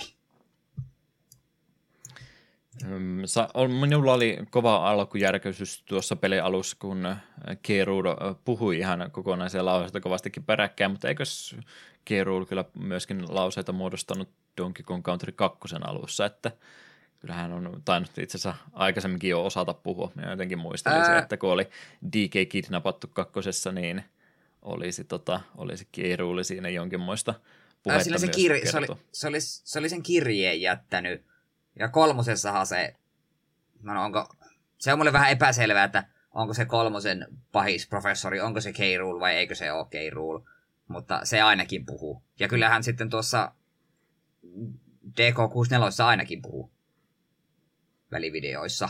Joo. Että kyllähän on lauseita sitten osannut jo pisempäkin muodostaa, mutta en, en ole näköjään kunnolla keskittynyt aiheeseen sitten ollenkaan. No, tämä nyt on erittäin omituinen asia jäädä enempää asiasta väittelemään, mutta mutta, mutta näinkin yksinkertaisella äh, tarinan kaarella päästään sitten liikenteestä. Nyt ei ole edes banaaneitakaan viety, vaan nyt on kolikotkin viety. Ja kyllä ne kolikotkin tuntuu selvästikin, tai eh, mitallit, medalit, mitä nyt tässä lähtee, niin selvästikin nämä tärkeitä tuntuu olevat, että saadaan kilpailut sitten järjestettyä, niin lähdetäänpä sitten keräilemään äh, näitä takaisinpäin peli lähtee näillä sanoilla liikenteeseen ja oikeastaan tutorialin kautta lähdetään sitten vauhtia hakemaan, ettei oikeastaan heitetä edes ensimmäisen kenttää aluksi, niin siitä sitten lähdetään pikkasen opettelemaan, että miten se peli oikein mahtaakaan toimia. Ja se tulee ihan paikallensa, koska nyt jos ajattelet Donkey Kong nimen näkemällä todeta, että aha, tämä on varmaan semmoinen semmoinen perus 2D-tasoloikka ja ehkä vanhoihin muistikuviin peilaten, niin varmaan jotain vaikeaa semmoista. No vaikeustaso kyllä löytyy, mutta nyt oikeastaan sitten vanha tasohyppelypuoli tästä pistetty ihan kokonansa uuteen muottiin, niin ehdottomasti siitähän tästä eniten, eniten päästään sitten tästä pelistä puhumaan, eli peliin tuosta kontrollipuolesta ja miten se sitten vaikuttaa kaikkien muuhun pelisuunnitteluun. Mutta kylmää vettä niskaan ei tosiaan Aasta hypätä ja Pstä tehdä jotain muita kivoja pyörähdyksiä, lyöntejä kautta muuta tämmöistä, vaan ne oikeastaan nuo kaksi painiketta sitten varattu johonkin ihan kaikkeen muuhun kuin tasohyppelyyn suoraan liittyvää, liittyviksi painikkeiksi, vaan nyt oikeastaan liikkumispainikkeet sitten viety joko D-padiin, jota periaatteessa voi käyttää, mutta L ja R tässä nyt periaatteessa on ne kaksi kovinta painiketta, mitä tästä pelistä löytyy. Ja mitä tämä sitten oikein tarkoittaa, niin kyllähän pelissä, tässä pelissä jonkin verran on myös tasasta lattia pinta-alaa, missä pääsee kävelemään, mutta hirveästi siinä ei aikaa vietetä, vaan kaikki keskittyminen on viety sitten tuonne kiipeilypuolelle, mikä tapahtuu L ja R parissa. Ja, ja mietin tässä kuinka paljon rupean yksityiskohtia kertomaan ennen kuin jotain välikysymystä heitän, mutta miten käytännössä tapahtuu, niin ehkäpä jonnekin Mario Worldin näihin pauserikenttiin, siellä oli näitä tämmöisiä kiipeilykohteita, niin oikeastaan tämmöistä verkkoalustoja, mitä siitä pelistä löytyy, niin vähän samalla elementillä löytyy myös King of Swingista sitten tuolta 2D-taustalta tiettyjä elementtejä, mitä pitkin pääsee kiipeämään, ja Donkey Kongon kädet toimii sitten näiden L ja R avustamana, eli L Lstä löytyy tuo vasen käsi, päästään sillä ottamaan jostain objektista, elementistä kiinni ja R sitten sama toisinpäin, niin näillä kahdella päästään kiipeilemään.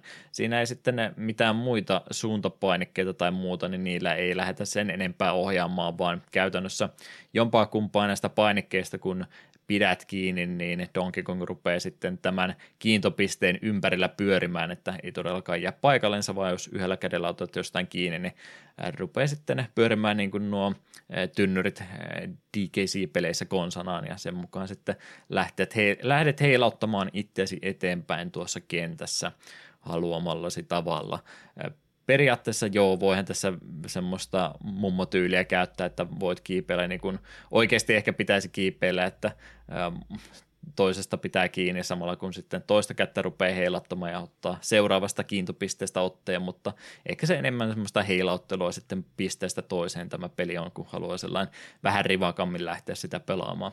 Tässä on paljon äh, yksityiskohtia, pieniä elementtejä ja juttuja, miten peli sitten lähtee toki muuttamaan sitä elementtiä tietyllä peliratkaisulla ja muualla tuossa eteenpäin, niin ei nyt ihan kaikkea toki yhteen putkeen, mutta näin ihan ylipäätänsä nyt kun kuunteleekin ymmärtää, että minkälainen tuo pelikontrollin mekaniikka on, niin kuinka kylmä suihku Eetun niskaan oli, kun lähdit tota, kontrolliskematiikkaan tutustumaan.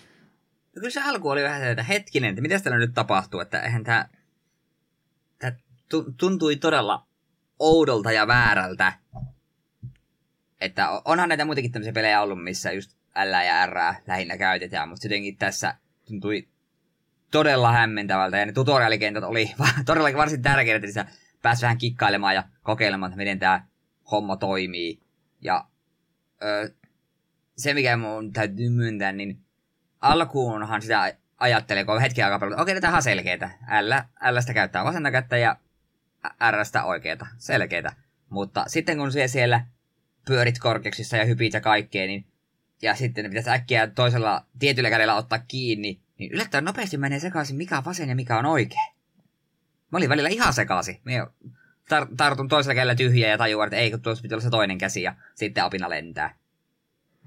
Sen ajattelisi, että se ei, ei pitäisi niin vaikeaa olla, mutta tässä sitten eh, kumminkin tuo hahmomodeli sitten kiertyy niin kuin Mode 7 konsanaan kaikki eri asentoihin, niin kyllähän ne kieltämättä kun eh, tilanne menee kriittiseksi aikansa puolesta, että täytyy nopeita päätöksiä tehdä ja ottaa sitten pienestä nystyrästä kiinni, ettei rotkoasti pudota, niin kyllä näin herkästi saattaa näin käydäkin, että suuntavaisto on vähän noiden painikkeiden kanssa sekaisin, että kumpaasta se nyt oikeasti pitäisi painaa.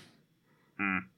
Monesti on nimittäin semmoisia kohtia, että välillä on varsinkin peli alkupuolella sitten kovasti isoja, isoja alustoja, missä nyt ei ole niin tarkkaan se meneminen, mutta välillä menee tämmöiseen sitten, jos olette käyneet tota, tota, seinäkiipeilyratoja läpi, niin siellä välttämättä ihan montaa kohtaa ole mistä kiinni ottaa, niin kun se yksi menee hutiin, niin se on menoa, menoa sen jälkeen, että ihan semmoista vapaata kiipeilyä ei pääse kaikkea, kaikkialla harrastamaan, vaan välillä sitten, mitä varsinkin pisemmälle peli menee, niin eh, on aika tarkkaa se, että mistä kaikesta pääsee kiinni ottaa kautta eh, peli ei välttämättä edes heitäkään niitä tämmöisiä vaihtoehtoja kovinkaan paljon, niin kyllä tässä sitten pakko on näiden kontrollien kanssa sinuiksi päästävä, koska ei tässä pelissä etenemäänkään pääse, jos ei tätä perusjuttua pääse oppimaan.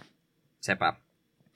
Toi on jo tota, ajatus, meinaa nyt heti alusta asti lähteä katkeamaan, mutta yleensä kun ö, on, on, on lähtee jotain tasohyppelypeliä tekemään, niin kyllähän melkein kaikilla tasohyppelyillä tänä päivänä on, on se joku oma juttunsa, minkä kimmikin ympärille lähtee rakentaa, jos nyt ihan isoja suht tuoreita esimerkkejä lähtee tekemään, niin onhan siis toi Mario Odyssey on käpin ympärille, eli tämän hatu ympärille kovasti rakennettu, mutta siitä huolimatta niin ihan perus 3D-tasoloikkahan se enimmäkseen on, joka on sitten maustettu jollain jutulla, niin sillä yleensä tasohyppelypelit enimmäkseen tehdään, mutta tässä se on nimenomaan toisenpäin, että nyt oikeastaan kaikki vanha 2D-tasoloikka säännöt, kokemus, niin siitä ei oikein ole mitään hyötyä tämän kanssa, koska se on pakko vain sitten tämän kiipeilyn kautta hoitaa, niin siinä mielessä tämä on vähän niin kuin lähtisi ensimmäistä kertaa tasohyppelypeliä pelaamaan, että aika alusta asti joutuu kyllä uudestaan sitten opettelemaan. Joo, ei mikään niin kuin vanha kokemus ei tässä pelissä auta. On, on varmasti jotain muitakin e, esimerkkejä, missä ehkä olisi päässyt samalla mekaniikalla sitten leikkimään, mutta muuten niin ainakin aikansääden aika uniikki pelikokemus. Mm. Tota, muitakin elementtejä ehdottomasti tuossa, mutta tätäkin asiaa rupesin, rupesin tässä miettimään muistiinpanoja tehdessä, niin tietyllä tavalla aikaansa edellä oleva peli. Olisi siinä mielessä, heitin tuon sanan tai pelitittelin Bennett Fodin tuossa aikaisemmin, mutta nykyään on siis aika suosittuakin jopa ollut sitten varsinkin indie-pelipuolta lähteä tekemään tasohyppelypelejä, mitkä on ehkä ne on enemmän profiloitunut sen kautta, että ne on tosi vaikeita, epäreiluja pelejä, joiden kanssa on hauska tehdä Twitchin highlightia sitten YouTubeen jälkeenpäin, mutta loppuviimeihän nekin kaikki tämmöiset Getting Over with Bennett Fodit ja ja, ja ehkä Jump Kinginkin voisi sinne osastolle laittaa, vaikka se nyt vähän puhtaampi tasohyppely on, mutta sama ideologiaa siinä. Siinä myöskin onhan näitä muitakin esimerkkejä, vaikka kuinka paljon joku Pokostak vai mikähän tämä yksi oli, mikä taisi viime vuonna olla, olla kaikkien isojen sisällöntuottajien pelaamana, niin tämmöisiä tapauksia on sitten tänä päivänä ollut kovastikin, niin onko ihan väärin lähteä sanomaan, että tämä on niin kuin ehkä, ehkä esi-isä tuommoiselle pelille tietyssä mielessä? No ei se varmaan täysin väärässä ainakaan ole. Mm. Kyllähän siis tämän näkee, vaikka tämä Nintendo oma tuotos olekaan, että kyllä tässä semmoista tietynlaista Nintendo-standardia löytyy, mutta semmoista samaa elementtiä mä ainakin lähtisin tästä hakemaan, että jos, jos noi viimeisimmät julkaisut, mitä äsken mainitsin, niin jos ne on ollut kauhean turhauttavia, niin sama, sama elementtiä kyllä tästäkin pelistä sitten löytyy ehdottomasti, että jos vähän epänormaalit kontrollit ärsyttää tuommoisessa peleissä, niin mä vähän veikkaan, että tulee King of Swingissä samalla tavalla sitten käymään. Mm. Mutta, mutta tosiaan kontrollipuolta ja kaikki tämä ympärille, kun peli on rakennettu, niin se lähtee nimenomaan sinne kenttäsuunnittelunkin sitten suoraan peilaamaan, että minkälainen pelikokemus tästä on tulossa, niin siinä mielessä ei kannata nyt hirveästi muistella, minkälaisia noin country-pelit tai niihin rinnastettavat Donkey, Donkey Kongin tasoloikkaseikkailut olleet, vaan tämä on enemmänkin sitten pystysuuntaan vierivää pelisuunnittelua. On ehdottomasti kyllä sivuttaissuunnassakin liikkuvia osia, mutta peli kyllä kovastikin tykkää sitä tehdä sitä tehdä tässä näin, että pystysuuntaan haluttaisiin liikkua vertikaalisuudessa, eikö hetkinen horisontaalisuudessa, mä en osaa ikinä muistaa kumpi on kummin päin, mutta horisontti menee tuossa tai varantanikaan se on horisontaalinen sitten kun menee sivuttaissuunnassa.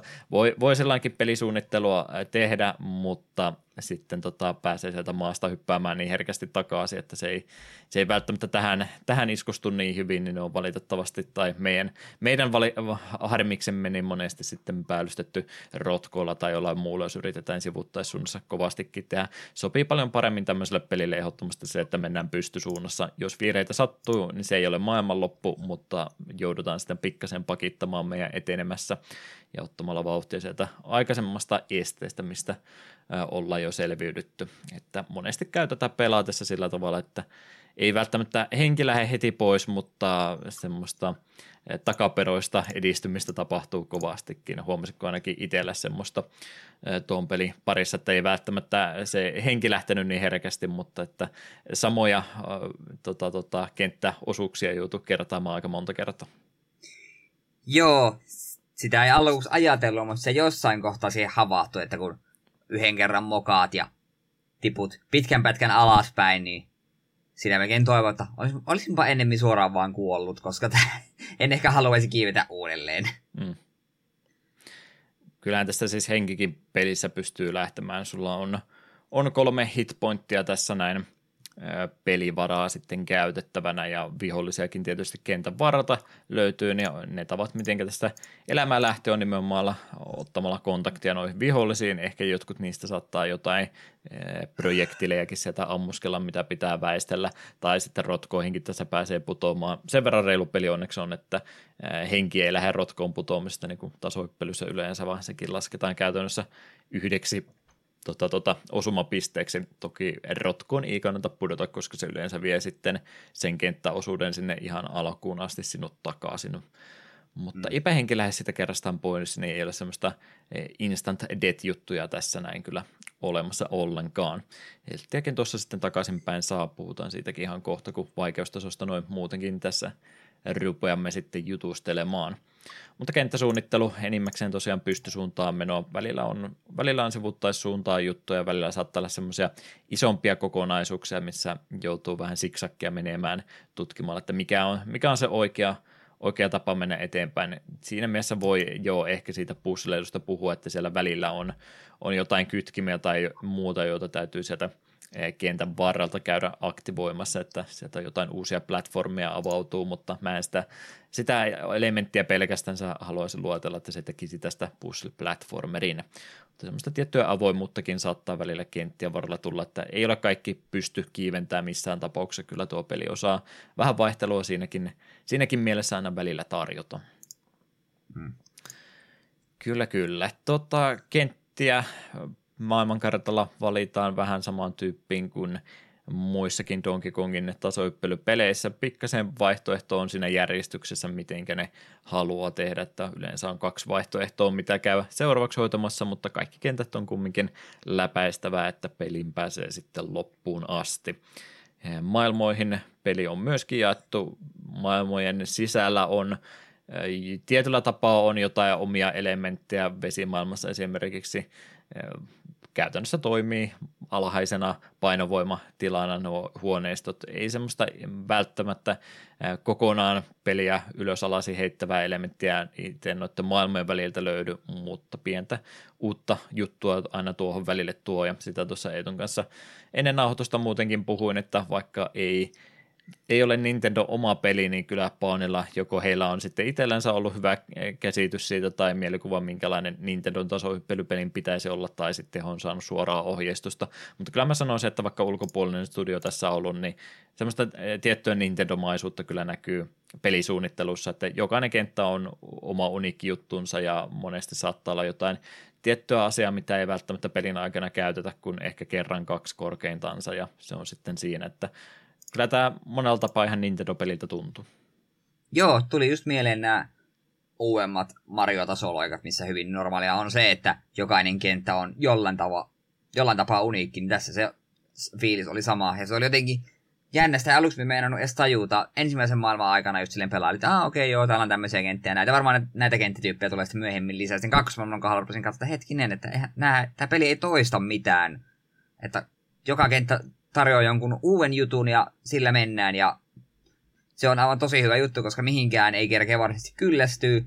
Tiettyjä asioita mitä ajattelin, no vitsi, tämä olisi toisaalta ollut kiva, että olisi pari kenttää pelata tälleensä. Ja osan kohdalla oli sille, oli kiva yhden kentän verran, toivottavasti ei tule enää toiste. Mm-hmm. No, tämä, oli, tämä oli hyvä systeemi ja todella ihailtavaa. Tykkäsin kovasti. Tämä jokaisen tasolla, joka pelin pitäisi asiat näin. Kyllä.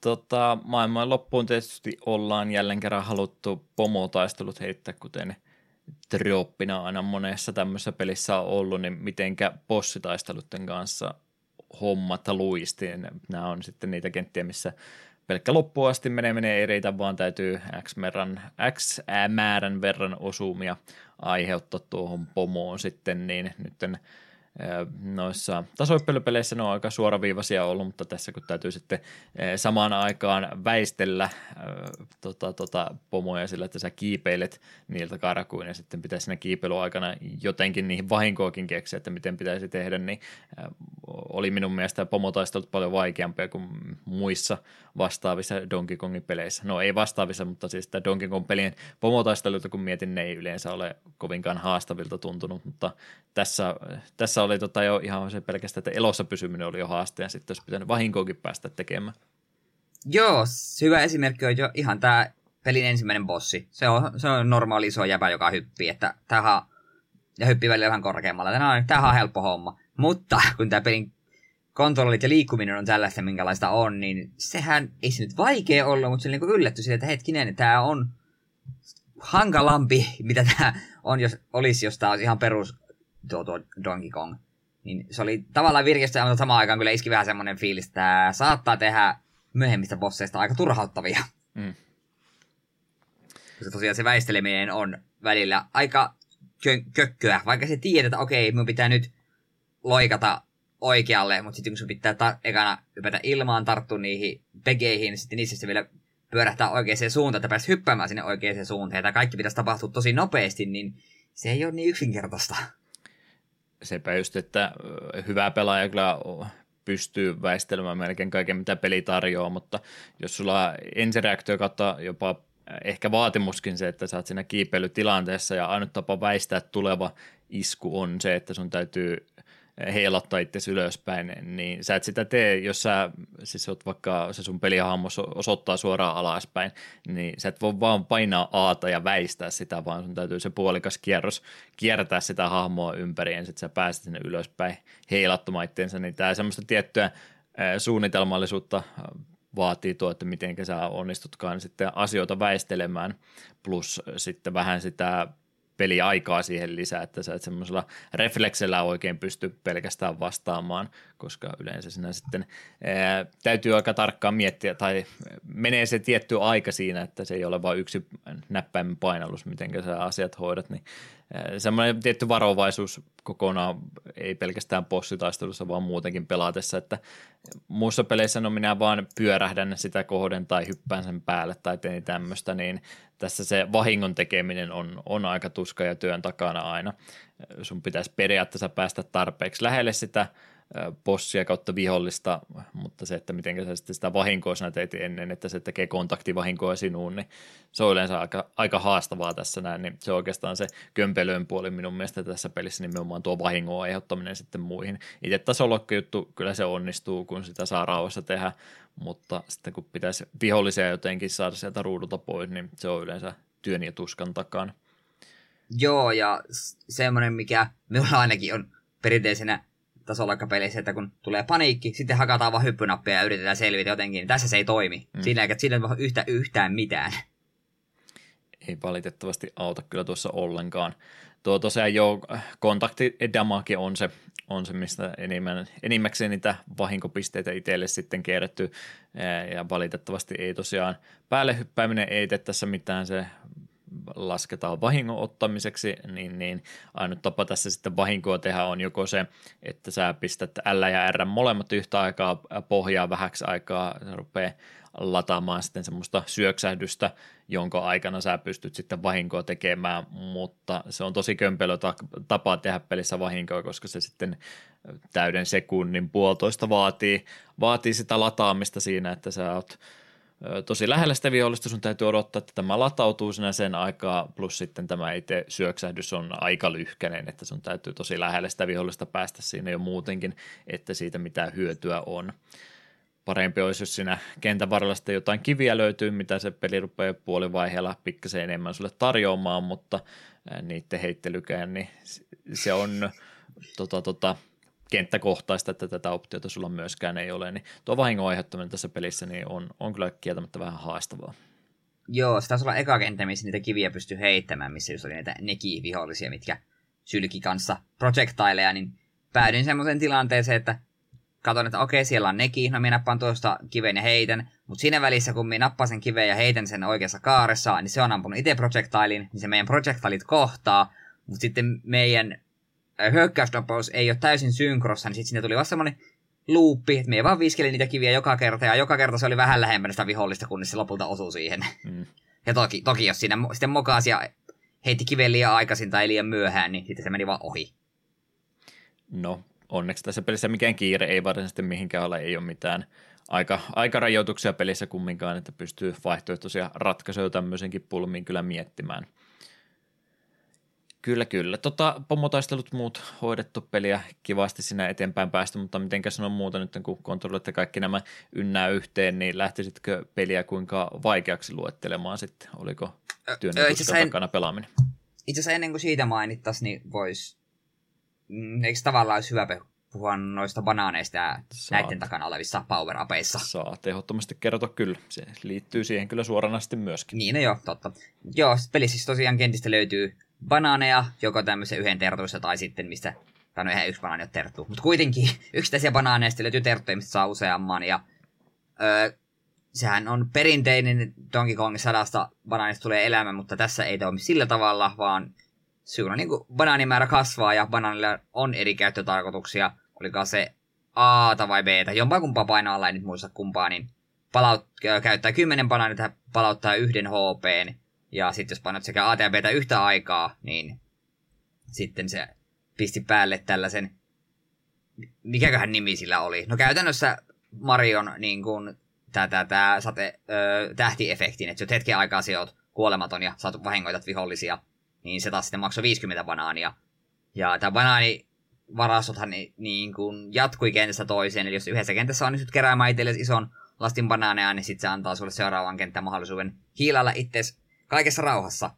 Tämä oli ihan kiva systeemi, mutta suoraan sanoen olisin toivonut, että olisi ihan ennemmin kentässä suoraan ollut, vaan että tuolla on heltappi ja tuossa on tähtiä ja niin poispäin. Hmm. No, tämä elementti, miten tuo tuo, niin siinä on sitten mahdollisuus, jos tulee niitä ongelmakohtia, niin niitä pystyy panemaan ja kumminkin varastoimaan kenttien välillä, ne ei katoa siinä mihinkään. Niin, niin ainakin, no ei, ei itse pelin varrella muistaakseni tätä ongelmaa tullut, mutta vikaa pomotaistelua varten, niin muistan kyllä sitten palanneeni aikaisempaan kenttään ihan vaan siinä mielessä, että käyn näitä vähän varasto ottamassa, että on siinä liikkumavaraa sitten mukana. Että, että hmm. se kun sä itse kontrolloit kumminkin, missä, missä vaiheessa niitä heltappeja ja muuta saat, niin pystyt sitten oikeastaan ne vaikeammat elementit itse, itse niillä kuittaamaan myös, että minulla on nyt vähän noita banaaneja jemmassa ja voi sitten vaikkapa damage boostaamallakin tästä läpi vetää, niin tämän mahdollisuuden tämä systeemi kumminkin tuo. Hmm. Sitä mietin, että sanoit, että 50 banaania oli tuo, tuo kuolemattomuus. Mulla se oli 20. Onkohan tässä jotain versioeroja? 20 oli ainakin. Ei vai, eikö oli, se oli 20? Jaa, no kun me en mm. käyttänyt sitä ikinä, niin emme... Joo. Se, myös se tuntuu musta aina hirveältä tuhlaukselta, koska muutaman ker- kerran kun me sen käytin, niin sitten me mokailin hypyt ja me en edennyt yhtä sen aikana, koska niin. me rupes, yritin niinku rushata, että pääsin mahdollisimman pitkälle, niin lopputulos oli, että me en käyttänyt sitä. Ja jostain mä olin mielikuva, että se oli 50, mutta sehän olisi aivan hirveän paljon. Joo, no, ei, se, ei se kyllä joo. niin paljon ollut. Joo, lipsa, lipsahdus oli nyt omassa suussa, hups, pahoittelut. Ei ole missään tapauksessa tota, välttämättömyys sitä missään kohtaa käyttää, pelin pystyy kyllä läpäisemään ilmankin, mutta tosiaan kun tämä pelin kontrollimekaniikka on vähän tämmöinen, niin semmoiset vihollistyypit, mitä ehkä en mieltäisi muissa – muissa näissä tota, tota, hahmotasoloikkapeleissä, esimerkiksi ampiaiset tässä pelissä, muissa peleissä ne on vaan, että okei, tämä on ampiaisella merkattu, miten täytyy tasoloikkaa harrastaa. Tässä näin taas ampiaiset on semmoiset, että ei herra jumala, kun tämä on se tietty, tietty tota sekuntia kun mä pystyn heilauttaa itteni tuosta välistä ja mä en vaan mitenkään osaa ajoittaa tätä, niin olin kiitollinen kuolemattomuuden olemassa olemista, olemassa olemisesta siinä kohtaa, kun ampiaisia rupesi tulemaan vastaan, koska ne oli eh, selvästikin pelin pahimmat viholliset tässä näin. Joo, siitä ampiasta piti kyllä sanoa. Oli kulttuurishokki, kun vahingossa syöksyin semmoista päin, niin kuin mahaa päin, ja, ja se kuoli. Niin, no se oli. Joo, mm. se käy järkeen, koska sillä ei ole niitä niitä piikkejä ei ole mahassa, mutta kaikissa muissa Donkey Kongeissa niihin ampiaisiin et kosketa keholla, piste. Niin, niin, niin kuin oletin, että niitä vois, ne voisi tappaa korkeintaan vaan projectililla, niin se oli hämmentävää hetki. Mm. Kumminkin ne oli yllättävän nopeita verrattuna, miten itse pelihahmo pääsee liikkumaan niin ketterejä ja sitten vielä tuo, että tietyltä puolta vaan voi vahinkoa tehdä, niin en, en ajatellut, että tämä ampiaiset olisi Donkey Kong-pelin pahimpia vihollisia, mutta kyllä ne tässä oli sitä ehdottomasti. Ne. No kyllä ne pu- punaiset ampiaiset myös Donkey Kong Countryissa joskus ottaa, aiheuttaa harmaita hiuksia, kun ne vaan pörrää siinä ja niille ei maha mitään. Niin, totta totta. Kyllä, kyllä. Tosiaan tällä tavalla pelin pelaaminen sitten käytännössä toteutuu ja tietysti sitä vaikeustosta nyt ei vieläkään sen enempää puhuttu, mutta tämäkin aiheeseen liittyy nykyään varsinkin Nintendo, nyt jos ihan Nintendo omiakin pelejä puhutaan, niin monethan Nintendon omat maskottitasohyppelypelit on nimenomaan sitä, että nämä on tarkoitettu kaiken ikäisille pelaajille, jos haluat tästä jotain haastetta aikuisjäällä, niin rupeaa sitten keräilemään kaikkia keräiltävää esinettä niin kauan, että vaikeusaste sieltä pelistä sitten tällä tavalla löytyy. Niin samahan kyllä tietysti King of Swingistäkin löytyy, eli nämä metallit sitten, mitallit, mitä tuosta Keruuli alussa vei, niin ne on ripoteltu tänne kenttien varrelle. Ja, ja jos kaiken haluaisi keräällä, niin sitten täytyy aika tarkkaan kentät myöskin koluta läpi, että ne löytyy. Plus siellä on sitten nämä kristallikoukokset myös bonuskenttien taakse laitettu, mitkä on mitkä onkin sitten niitä aika rajoitettuja juttuja, että sun täytyy kaikki banaanit kerätä huoneesta, että saat sen kerättyä tyyppisiä. Muutama, muutama kristallikookos on myös kenttien varrellakin, jos ihmettelet, että minkä takia täällä on tynnöri jossain tuommoisessa nurkassa, mihinkä ei ole mitään järkeä mennä, niin sinne oli yleensä todennäköisesti jotain piilotettukin. Niin, niin. Nämä keräiltävät jutut tuosta pelin varreltakin löytyy kyllä sitten, jos sitä lisää haastetta haluaa, mutta tässä nyt ehkä sanoisin, että se välimatka sen pelaan mahdollisimman nopsaa läpi ja kerään kaiken välillä on paljon pienempi kuin nykypeleissä, että tämä on kyllä jo vaikea ihan vaan päästä läpikin. Plus sitten, jos haluat kaiken kerätä, niin jos sä pelin pääset läpi, niin mä uskoisin, että se väli siinä kaiken keräämiseen nyt ei ole niin mahdoton, että et sä sitäkään pystyisi tekemään. Kyllä ehdottomasti haastetta tuo pelille lisää, mutta että itse peruspelaaminen on, on kyllä aika vaikeaa, että tämä ehkä nykypäivän Nintendo-pelistä välttämättä menisikään. Mm. Joo, itse ihan suosiolla jätin keräämättä. Jos tuli vastaan, niin keräsin, mutta me itse asiassa kuvittelin, että niitä kristallikokonatteja olisi siellä täällä, mutta niitä oli ilmeisesti oli nyt jo melkein joka kentässä. Me löytyi vain pari. kentässä, joo, niitä oli, oli kyllä tosi paljon. Joo, me löytyi niitä vaan kuin pari. Mm. Niin ne oli vaan, jotenkin vaan mennyt ohi. Joo, ja oli välillä just semmoisia, että tuolla vasemmalla laidalla pörrää vihollinen, joka ei kyllä minun mitään vahinkoa tee, niin jätetään se välistä, mutta se olikin sitten jo semmoinen, että sillä saattoi yksi niistä olla, niin sen takia melkein, jos kaiken haluaa koluta, niin täytyy niin joka ikinen vihollinen hoitaa ruudulta pois, joka ikinen banaani ja tynnyri sieltä rikkoa myöskin pois, että niitä tämmöisiä, tämmöisiä löytyy ja sieltä sitten löytyy. Öö, joo, bonuskentät ja nämäkin muuten, muutenkin näin voisi mainita.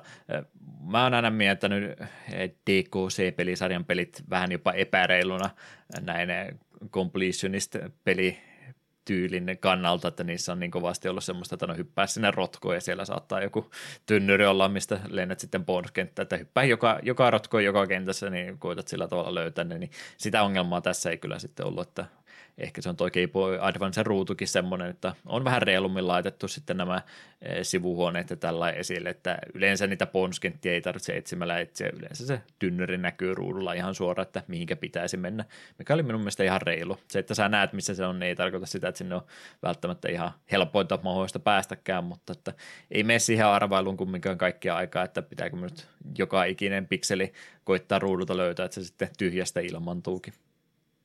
Hmm. Totta. Mutta, mutta äh, keräilyt muut siinä sitten tosiaan on, on se semmoinen lisämauste, mitä pelistä saa, jos haluaa kaikkea lähteä tekemään, ja pelaajat tietyssä mielessä myöskin palkitaan siitä, että ylimääräisiä asioita kerätään, koska tuon pelin jälkeen tai pelin ulkopuolelle, Adventure-moodin ulkopuolelle sitten aukeaa näitä Jungle Jam minipelejä, mitä pääsee itse asiassa ihan monin pelinä pelaamaan, että jos sieltä Game Boy Advance linkkikaapelita kavereilta löytyy ja pelit jokaiselta, niin sitten pääsee jopa nelistäänkin pelaamaan sitten tässä pelissä noita minipelejä. Käytytkö niiden kanssa yhtään aikaa? Öö, YouTubesta vilkasin, miltä ne minipelit näyttää. Joo, ne on oikeastaan ihan samaa elementtejä, mitä jopa pelin aikanakin sitten hyödynnetään. Oikeastaan pelin viimeinen pomotaistelu Keiruilia vastaan, anteeksi spoilereista, niin on oikeastaan, oh no. oikeastaan tämä Jungle Jam jo itsensä aika hyvin siinä käsiteltynä, että kilpailu, niin kuin nopeuskiipeilykilpailua löytyy näistä näin. Siellä on sitten sitä, että yrität tehdä vahinkoa toisiin, kuka tekee eniten osumia, niin voittaa ja tämän tyyppistä esterataa ja tämmöistäkin siellä joukossa oli, että ei periaatteessa mitään uutta tuo siihen, mutta ne on sitten tällainen, kun on kilpaillaan sinne muuta vastaan, niin ehdottomasti lisää arvoa kyllä tuo. En usko, että tämä koskaan on kovinkaan suosittu monin peli illanvietto tapaus ollut, mutta hienoa, että ne kumminkin tuosta pelin sisältä löytyy. Peli noin tarinan modiltaan on aika tiivis kaikesta huolimatta, niin hyvä vaan, että kaikki tämmöinen lisäsisältö, mitä pelistä sitten löytääkin. Siellä sitten on myöskin muita pelattavia hahmoja, ei tarvitse pelkästään Donkey Kongilla pelata. Muuta mitä ekstraa tuossa matkan varrella avautuu, Time moodi löytyy pelistä suoraan, jos haluaa speedrunia, äh, speedrunaamista ruveta harrastamaan pelin kanssa, niin ihan pelin sisäinen kello löytyy ja äh, sitä myötä myöskin sitten pääsee, pääsee time trialin haasteita harrastamaan, että yritä kenttäillä päästä mahdollisimman nopeasti, plus Didilläkin sitten pääsee lopuksi pelaamaan, jos haluaa pikkasen eri, erilaisilla ominaisuuksilla pelattavan hahmon käytettäväksi, niin Didillä pääsee myös tuon tarina tilan pelailemaan sitten läpi, vai olikohan pelkästään time trialiin, Didi, en ole ihan varma, mutta e, kenttiin ei tee mitään muutoksia, mutta Didi, Didia ohjataan pikkasen e, eri tota, statistiikan mukaisilla ehdoilla, niin siinä periaatteessa sitten toinen pelikerta voi vielä Didillä vetää sitä, jos jäi kaipaamaan vielä lisää pelitunteja tämän pelin parissa. Minun mielestä se oli, lukiossa, että Didillä niin kentät on muuten samalla, niissä just ne bonusbarrelit on poistettu, mm. ja niitä ei ole. Joo. ei, ei kannata niitä enää keräillä, kun olet jo keräillyt kaiken kertaalleen, niin mitä sitä nyt enää toista kertaa ruveta tekemään. Mm. Kyllä, kyllä. Mitä sitten muuta pelistä päästäisiin puhumaan graafisesta ulkoasusta ehkä haluaisin nopsaan mainita. Nyt mennään ihan pastellivärisellä pikselitaiteella sitten, että ei enää sitä Raren tuomaa tyyliä olla tässä kohtaa haluttu lähteä jatkamaan. En tiedä, oletko Eetu nähnyt noita ää, counterpelien näitä käsikonsoliporttauksia. Mä tykkään... No, kuvia olen nähnyt. Joo, mä, mä tykkään äh, SNESin taidetyylistä, vaikka se on sitä pre-rendattua 3D, että mikä ei nyt tietysti parhaalla mahdollisella tavalla ole ikääntynyt, mutta se on mun mielestä niin vanhojen country-pelien luukki nimenomaan se. Se sitten haluttiin jostain kumman syystä tuoda Game Boy Colorillekin suoraan, ja ei herra jumala, ihan karseen näköisiä ne koloripelit ja pahoittelut jollekin, jos tykkäätte näistä kyseisistä julkaisusta, mutta minun mielestä ne on ihan karmivan näköisiä ne ää, tota Game Boy Color-käännökset noista country-peleistä, niin mä on, olen mukana kyllä siinä ja olen mielestäni ää, oikeassa, kun väitän, että tämä oli ihan oikea ratkaisu, että ehkä oli hyvä sitten siirtyä siitä jo pois ja tehdä tämmöistä vähän, jos ei oma peräisemmän näköistä, mutta ainakin vähän standardisoidumpaa luukkia sitten Donkey Kongille, niin tykkään tästä peligraafisesta tyylistä, että ihan hyvä vaan, ettei lähdetty enää sitä vanhaa tyyliä jatkamaan. Mm, on, on samaa mieltä, että tämä oli kiva, kivoja pastellivärejä ja hahmot näytti oikein mainioilta ja tosiaan ne countrypelit GPA-alla niin on aika... Aa, ei, ei, se ei vaan näytä hyvältä. Mm. Tämä oli, oli ehdottomasti oikea ratkaisu. Kyllä, kyllä. Sopii tuon väriskaalaan paljon paremmin, mitä sitten tällä alustalla pääsee näyttämään. Musiikkipuolesta ehdottomasti myöskin maininta. Takasi Kouka oli henkilö tämän sävellystyön takana. Hän on musiikkia lähinnä tehnyt näihin DK spin-off-peleihin, mitä jo tässä aikaisemmin luettelen, ja sieltä sitten löytyy kyllä näitä pelkästään Japanille julkaistua pelejäkin, mutta hänestä ei oikein sitten enää 2010-luvun taitteen jälkeen hirveästi informaatiota löytynyt. En tiedä, oliko taiteilija nimi käytössä ja kulkee sitten jollain muulla nimellä vai mitä tapahtui välissä, mutta ei hirveästi en sävellystöitä häneltä sitten ainakaan löytänyt, mistä sen enempää pääsisi mainitsemaan. Mä olin lähtemässä sanomaan, että mä en, en edes tykännyt pelin musiikeista, mutta Aha. mä sitten havahduin siinä, kun mä tota kuuntelin uudestaan, niin se nyt ei varsinaisesti johtunut siitä, että pelissä olisi huonot musiikit, mutta sitten mä rupesin kuuntelemaan David Weissin soundtrackia DKC1 ja eteenpäin, niin se on ehkä nyt enemmän siinä sitten, että kun sulla on se, mihinkä minä vertaan sinua, on yksi parhaimmista videopelisävelteistä kautta aikaa, niin ehkä jopa paras säveltäjä kautta aikaa, ja sitten GPA näin tota, äänen toistoltaan ei missään tapauksessa kuulu mun suosikkialustoihin muutenkaan, niin en, en lähde kumminkaan haukkumaan nyt tällä kertaa, että olisi huonot musiikit ollut, mutta ne parhaiten mieleen jääneet sävellykset oli nimenomaan sitä, mitä oli jo aikaisemmin pelisarjassa hyödynnetty. Niin mun, mun mielestä taas niin kun, tämän pelin soundtrack oli oikein mainio. Nämä vanhat tutut biisit kuulosti edelleen varsin kivoilta ja uudetkin biisit oli oikein passeleita. Että mun mielestä tässä soundtrackissa ei ollut todellakaan mitään vikaa. Ja ehkä se vähän eri lähtökohdat sille, että me en missään kohtaa lähtenytkään niin kuin, otta, tai ottanut niin kuin lähtöviivaksi DKCn mm. soundtrackia. Mm. Se, se tietysti voi vaikuttaa. Me, vaan, me käsittelin pelin soundtrackin omana kokonaisuutena, ja mun mielestä sellaisenaan toimii oikein mainiosti. Niin. Ehkä se on väärä tapa lähteä katsomaan, mutta ei tiedä. Itsellä tuli semmoinen, että mulla on jo mielikuva, miltä Donkey Kong-pelin pitäisi kuulostaa, ja tämä ei, kun ei kuulostanut siltä, niin meinasin mennä sanomaan, että on huonot musiikit, mutta en mene niin pitkälle. Mutta hyvä, että olemme jostain välillä eri mieltäkin, niin ei tarvitse toisten, toisten sanoja vaan mennä toistamaan aina jatkuvasti. Kyllä, kyllä. Mitään muuta, muuta tämmöistä kehuttaa mulla ei oikeastaan tuossa enää sanottavaa olekaan. Nämä Didi-jutut, linkkikaapelijutut, meinasi olla muuta materiaalia, mutta ne tulikin tuossa käsiteltyä kaiken muu ohella jo, niin eipä niistä oikeastaan sen enempää pääse sanomaan. Pelisarjaa nimikkeellä ei olla tosiaan siis jatkettu suoraan tämmöisenään, mutta tämä DS-julkaisu, mikä oli luntatas tuolta vielä nopsaan, tämä oli tämä Jungle Climber, niin se on ymmärtääkseni samalla peli-idealla toteutettu peli sitten ja ymmärtääkseni myös arvosteltu paremminkin, että voi olla jopa mielekkäämpi pelivaihtoehto sitten, jos tämän tyyppinen pelikokemus kiinnostaa, niin tuo henkinen jatko-osa sitten, mikä on periaatteessa nimeä lukoottu, mutta kyllä jatko-osa, niin taitaa olla se parempi pelivaihtoehto sitten, mutta me emme sitä nyt tällä kertaa pelanneet, tutustuneet, niin emme osaa sitä nyt suoraan suolta käsin sanoa, että onko asia näin, mutta ainakin tota, arvostelumielipide oli se, että sitten tuo myöhäisempä julkaisu niin oli paremmin toteutettu ö, versio, versio tästä samasta konseptista. Ah. Joten ei kai siinä sitten niiden puheiden lisäksi, toki jos muuta tulee mieleen, niin pääsen no, ehdottomasti sanomaan, keskust... mutta muuten sitten suosittelut siihen sen perään. Joo, puhutaanpa ensin hetki siitä, että oli puhetta, että sekä siitä, että joka kentässä on oma juttunsa ja siitä, että miten turhauttavaa kun tippuu korkean matkan ja joutuu aloittamaan alusta, niin oli eräs kenttä, jossa tämä putoaminen oli erityisen kuvottavaa. Me keskustelimme tästä kentästä ennen autukseen ja minun mielestä se pitää mainita myös tässä jaksossa. Mm. Se perkeleen kakkosmaailman tornadokenttä.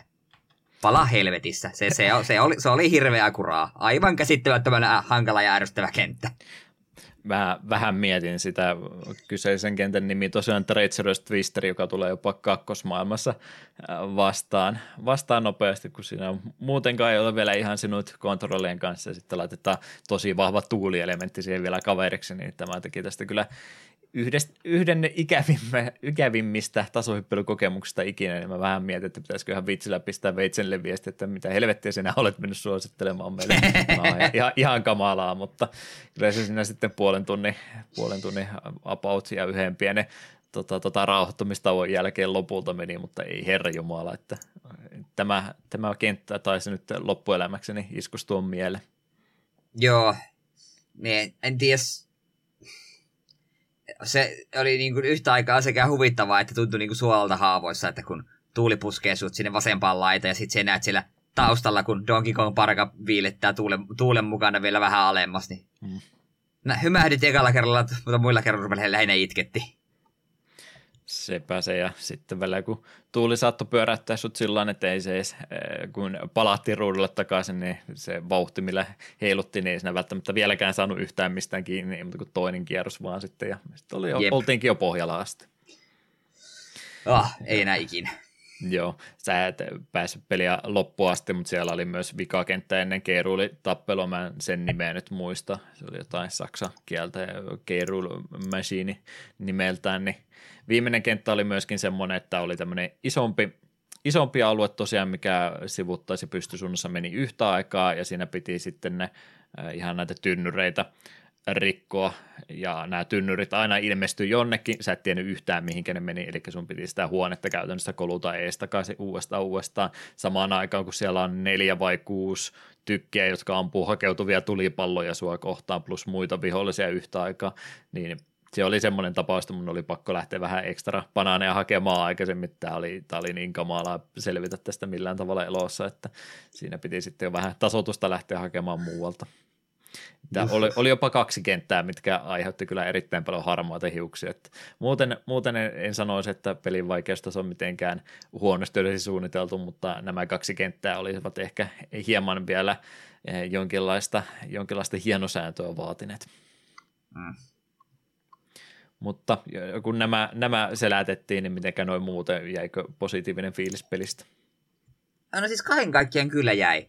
Se alkushokki, mikä oli kontrolleista ja ylipäätään pelattavuudesta, niin se kun helpotti, niin tämä oli ihan kiva. Ja niin kuin sanoin, minä tykkäsin soundtrackista ja grafiikat oli kivan näköisiä, niin tämä oli tämmöinen kiva niin kuin piristys. Että oikeastaan jos taisi ollutkin vaan perus puzzle-tasolla, ehkä normaalilla kontrolleilla, niin tämä olisi ollut todennäköisesti paljon unohtavampi tapaus. Nyt tämä niin jää mieleen sille, että tämä oli omalla tavallaan varsin uniikki. Ja kyllä minä tykkäsin. Kyllä minä tätä eh- ehdotan, että ihmiset ainakin kokeilisivat. Ei tämä kaikki uppoa ja ei tämä ehkä, en ehkä itsekään jaksanut kuitenkin koko peliä loppuun pelata, mutta sen verran mitä pelasin, niin minä kyllä tykkäsin. Että kiitos Veitsenille suosituksesta. Ei ollut yhtään, hu- huh, yhtään hullumpi tapaus. Hmm. Se on just se, että kannattaa ainakin kokeilla, niin se on ehkä jopa vaarallinen vinkki tämän pelin kanssa, koska jos sitä, tätä vartin kokeilee, niin tästä jää todennäköisesti aika huono fiilis. Tämä niin kyllä minun mielestä vaatii sen tunnin kaksi, että ihan kunnolla sinuiksi pääsee ja uskaltaa sitten oikean mielipiteen tästä lähteä sanomaan. Ei sillä tästä automaattisesti tykkää, kun tätä pelaa enemmän, mutta että ensi järkytys voi olla kyllä semmoinen, että tästä ei hyvää sanottavaa yhden nopean kokeilun jälkeen välttämättä vielä sitten pysty, pysty jäämään, pysty muodostamaan kunnon mielipidettä.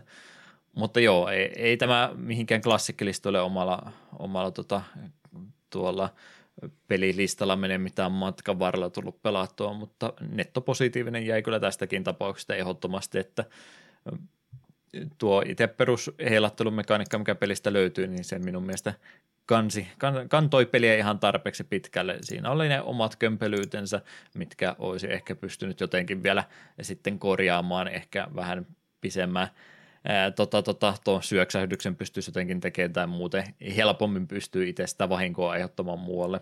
Niin tämmöisiä pieniä muutoksia ehkä olisin toivonut, mutta kokonaisuutena niin oli itse asiassa ihan, ihan mainio peli ja ei harmita yhtään, että kuuntelija mielipiteitä otettiin, koska hyvä, hyvä valintahan sieltä löytyy. En olisi missään tapauksessa pelannut tätä, jos joku ei olisi sitä mulle ehdottanut, niin siinä mielessä tämä oli siinä mielessä täydellinen takapelkkyvalinta, että mm, totta. tulee tulee ryhmäpainostuksena pelattua peliä, mitä olisi muuten jäänyt kokematta. Mm. Näin ollen tosiaan tästä pelistä nyt ainakin tähän hätään kaikki sitten sanottu. Muitakin mielipiteitä voi vaikka Discordin kautta sitten käydä jättämässä, mutta takapelkyn toistolista voisimme vielä tähän kohtaan heittää sitten jatkumoksi. Siellä olisi ö, kaksi vaihtoehtoa meillä tarjolla edellisen perään ja nyt mua kiinnostaa erittäin kovasti, että onko Eetu trollaushengessä tänään liikenteessä vai aikooko hän ottaa vakavan, no onhan on molemmat periaatteessa vakavia ehdotuksia, mutta katsotaan, katsotaan mihin Eetu on menossa, mitä siellä on meille tarjoltu. Joo, mä olin kokonaan unohtanut tämän osion. Tämä kertoo siitä, että miten paljon viime aikoina on tehty jaksoja. Mm. Joo, täällä tosiaan Liquidudi on vain sanonut, että jätän tämän tähän ja kappalehan on Buck Bumblen tunnari. Mm. Kiitos tästä. Kaikki tämän biisi varmaan tietävät. Joo, tota, mainio kappalevalinta. Jossain vaiheessa saatamme ehkä puhua tota, tota, pelistä nimeltä Kingdom Hearts Chain of Memories. En tiedä miksi minä olen tähän menossa, mutta Pack Pumple ehdottaminen takapelkyn toistolistalle on vähän niin kuin nollakortin pelainen Chain of Memoriesissa. Eli se counteroi periaatteessa kaiken, mutta se voi, se voi counteroida ihan millä tahansa ja siihen tuli counteri heti perään, niin mua nyt kiinnostaa kovastikin, että counteroiko tämä Pack Pumplen tunnarin vai onko se oikeasti nollakortin mieluummin pistää jatkoksi? No, täällähän on sitten Veitsen tosiaan laittanut, että ysistä tulee mieleen ystävyys ja biisin komea kitara toi välittömästi mieleen Vallin taistelumusan Pokemon Omega Rubista ja Alpha Saphiresta. Mahtipontinen teema kaikuu Victory Roadin luolissa, kun epävarma ja sairaanloinen Valli on voittanut haasteet ja sairautensa ja on viimein valmis haastamaan päähahmon taisteluun ystävänä ja kilpailijana.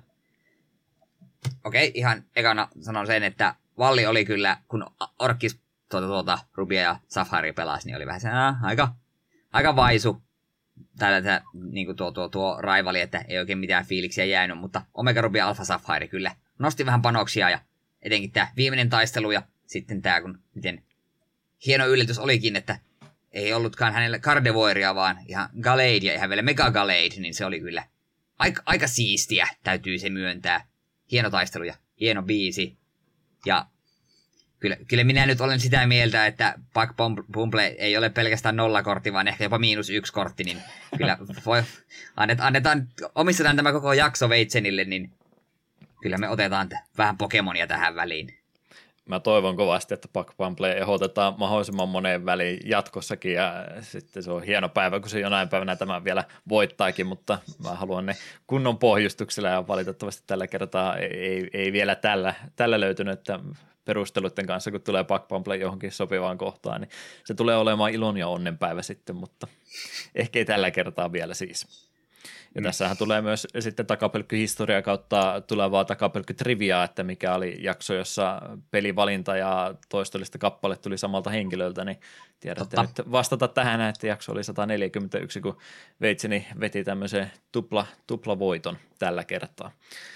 Eli siinä tapauksessa äh, Omega Rupista, Alpha Safarista versus Vallikappale tähän kohtaan ja sitten olisi jaksoa pikkuhiljaa aika päätellä.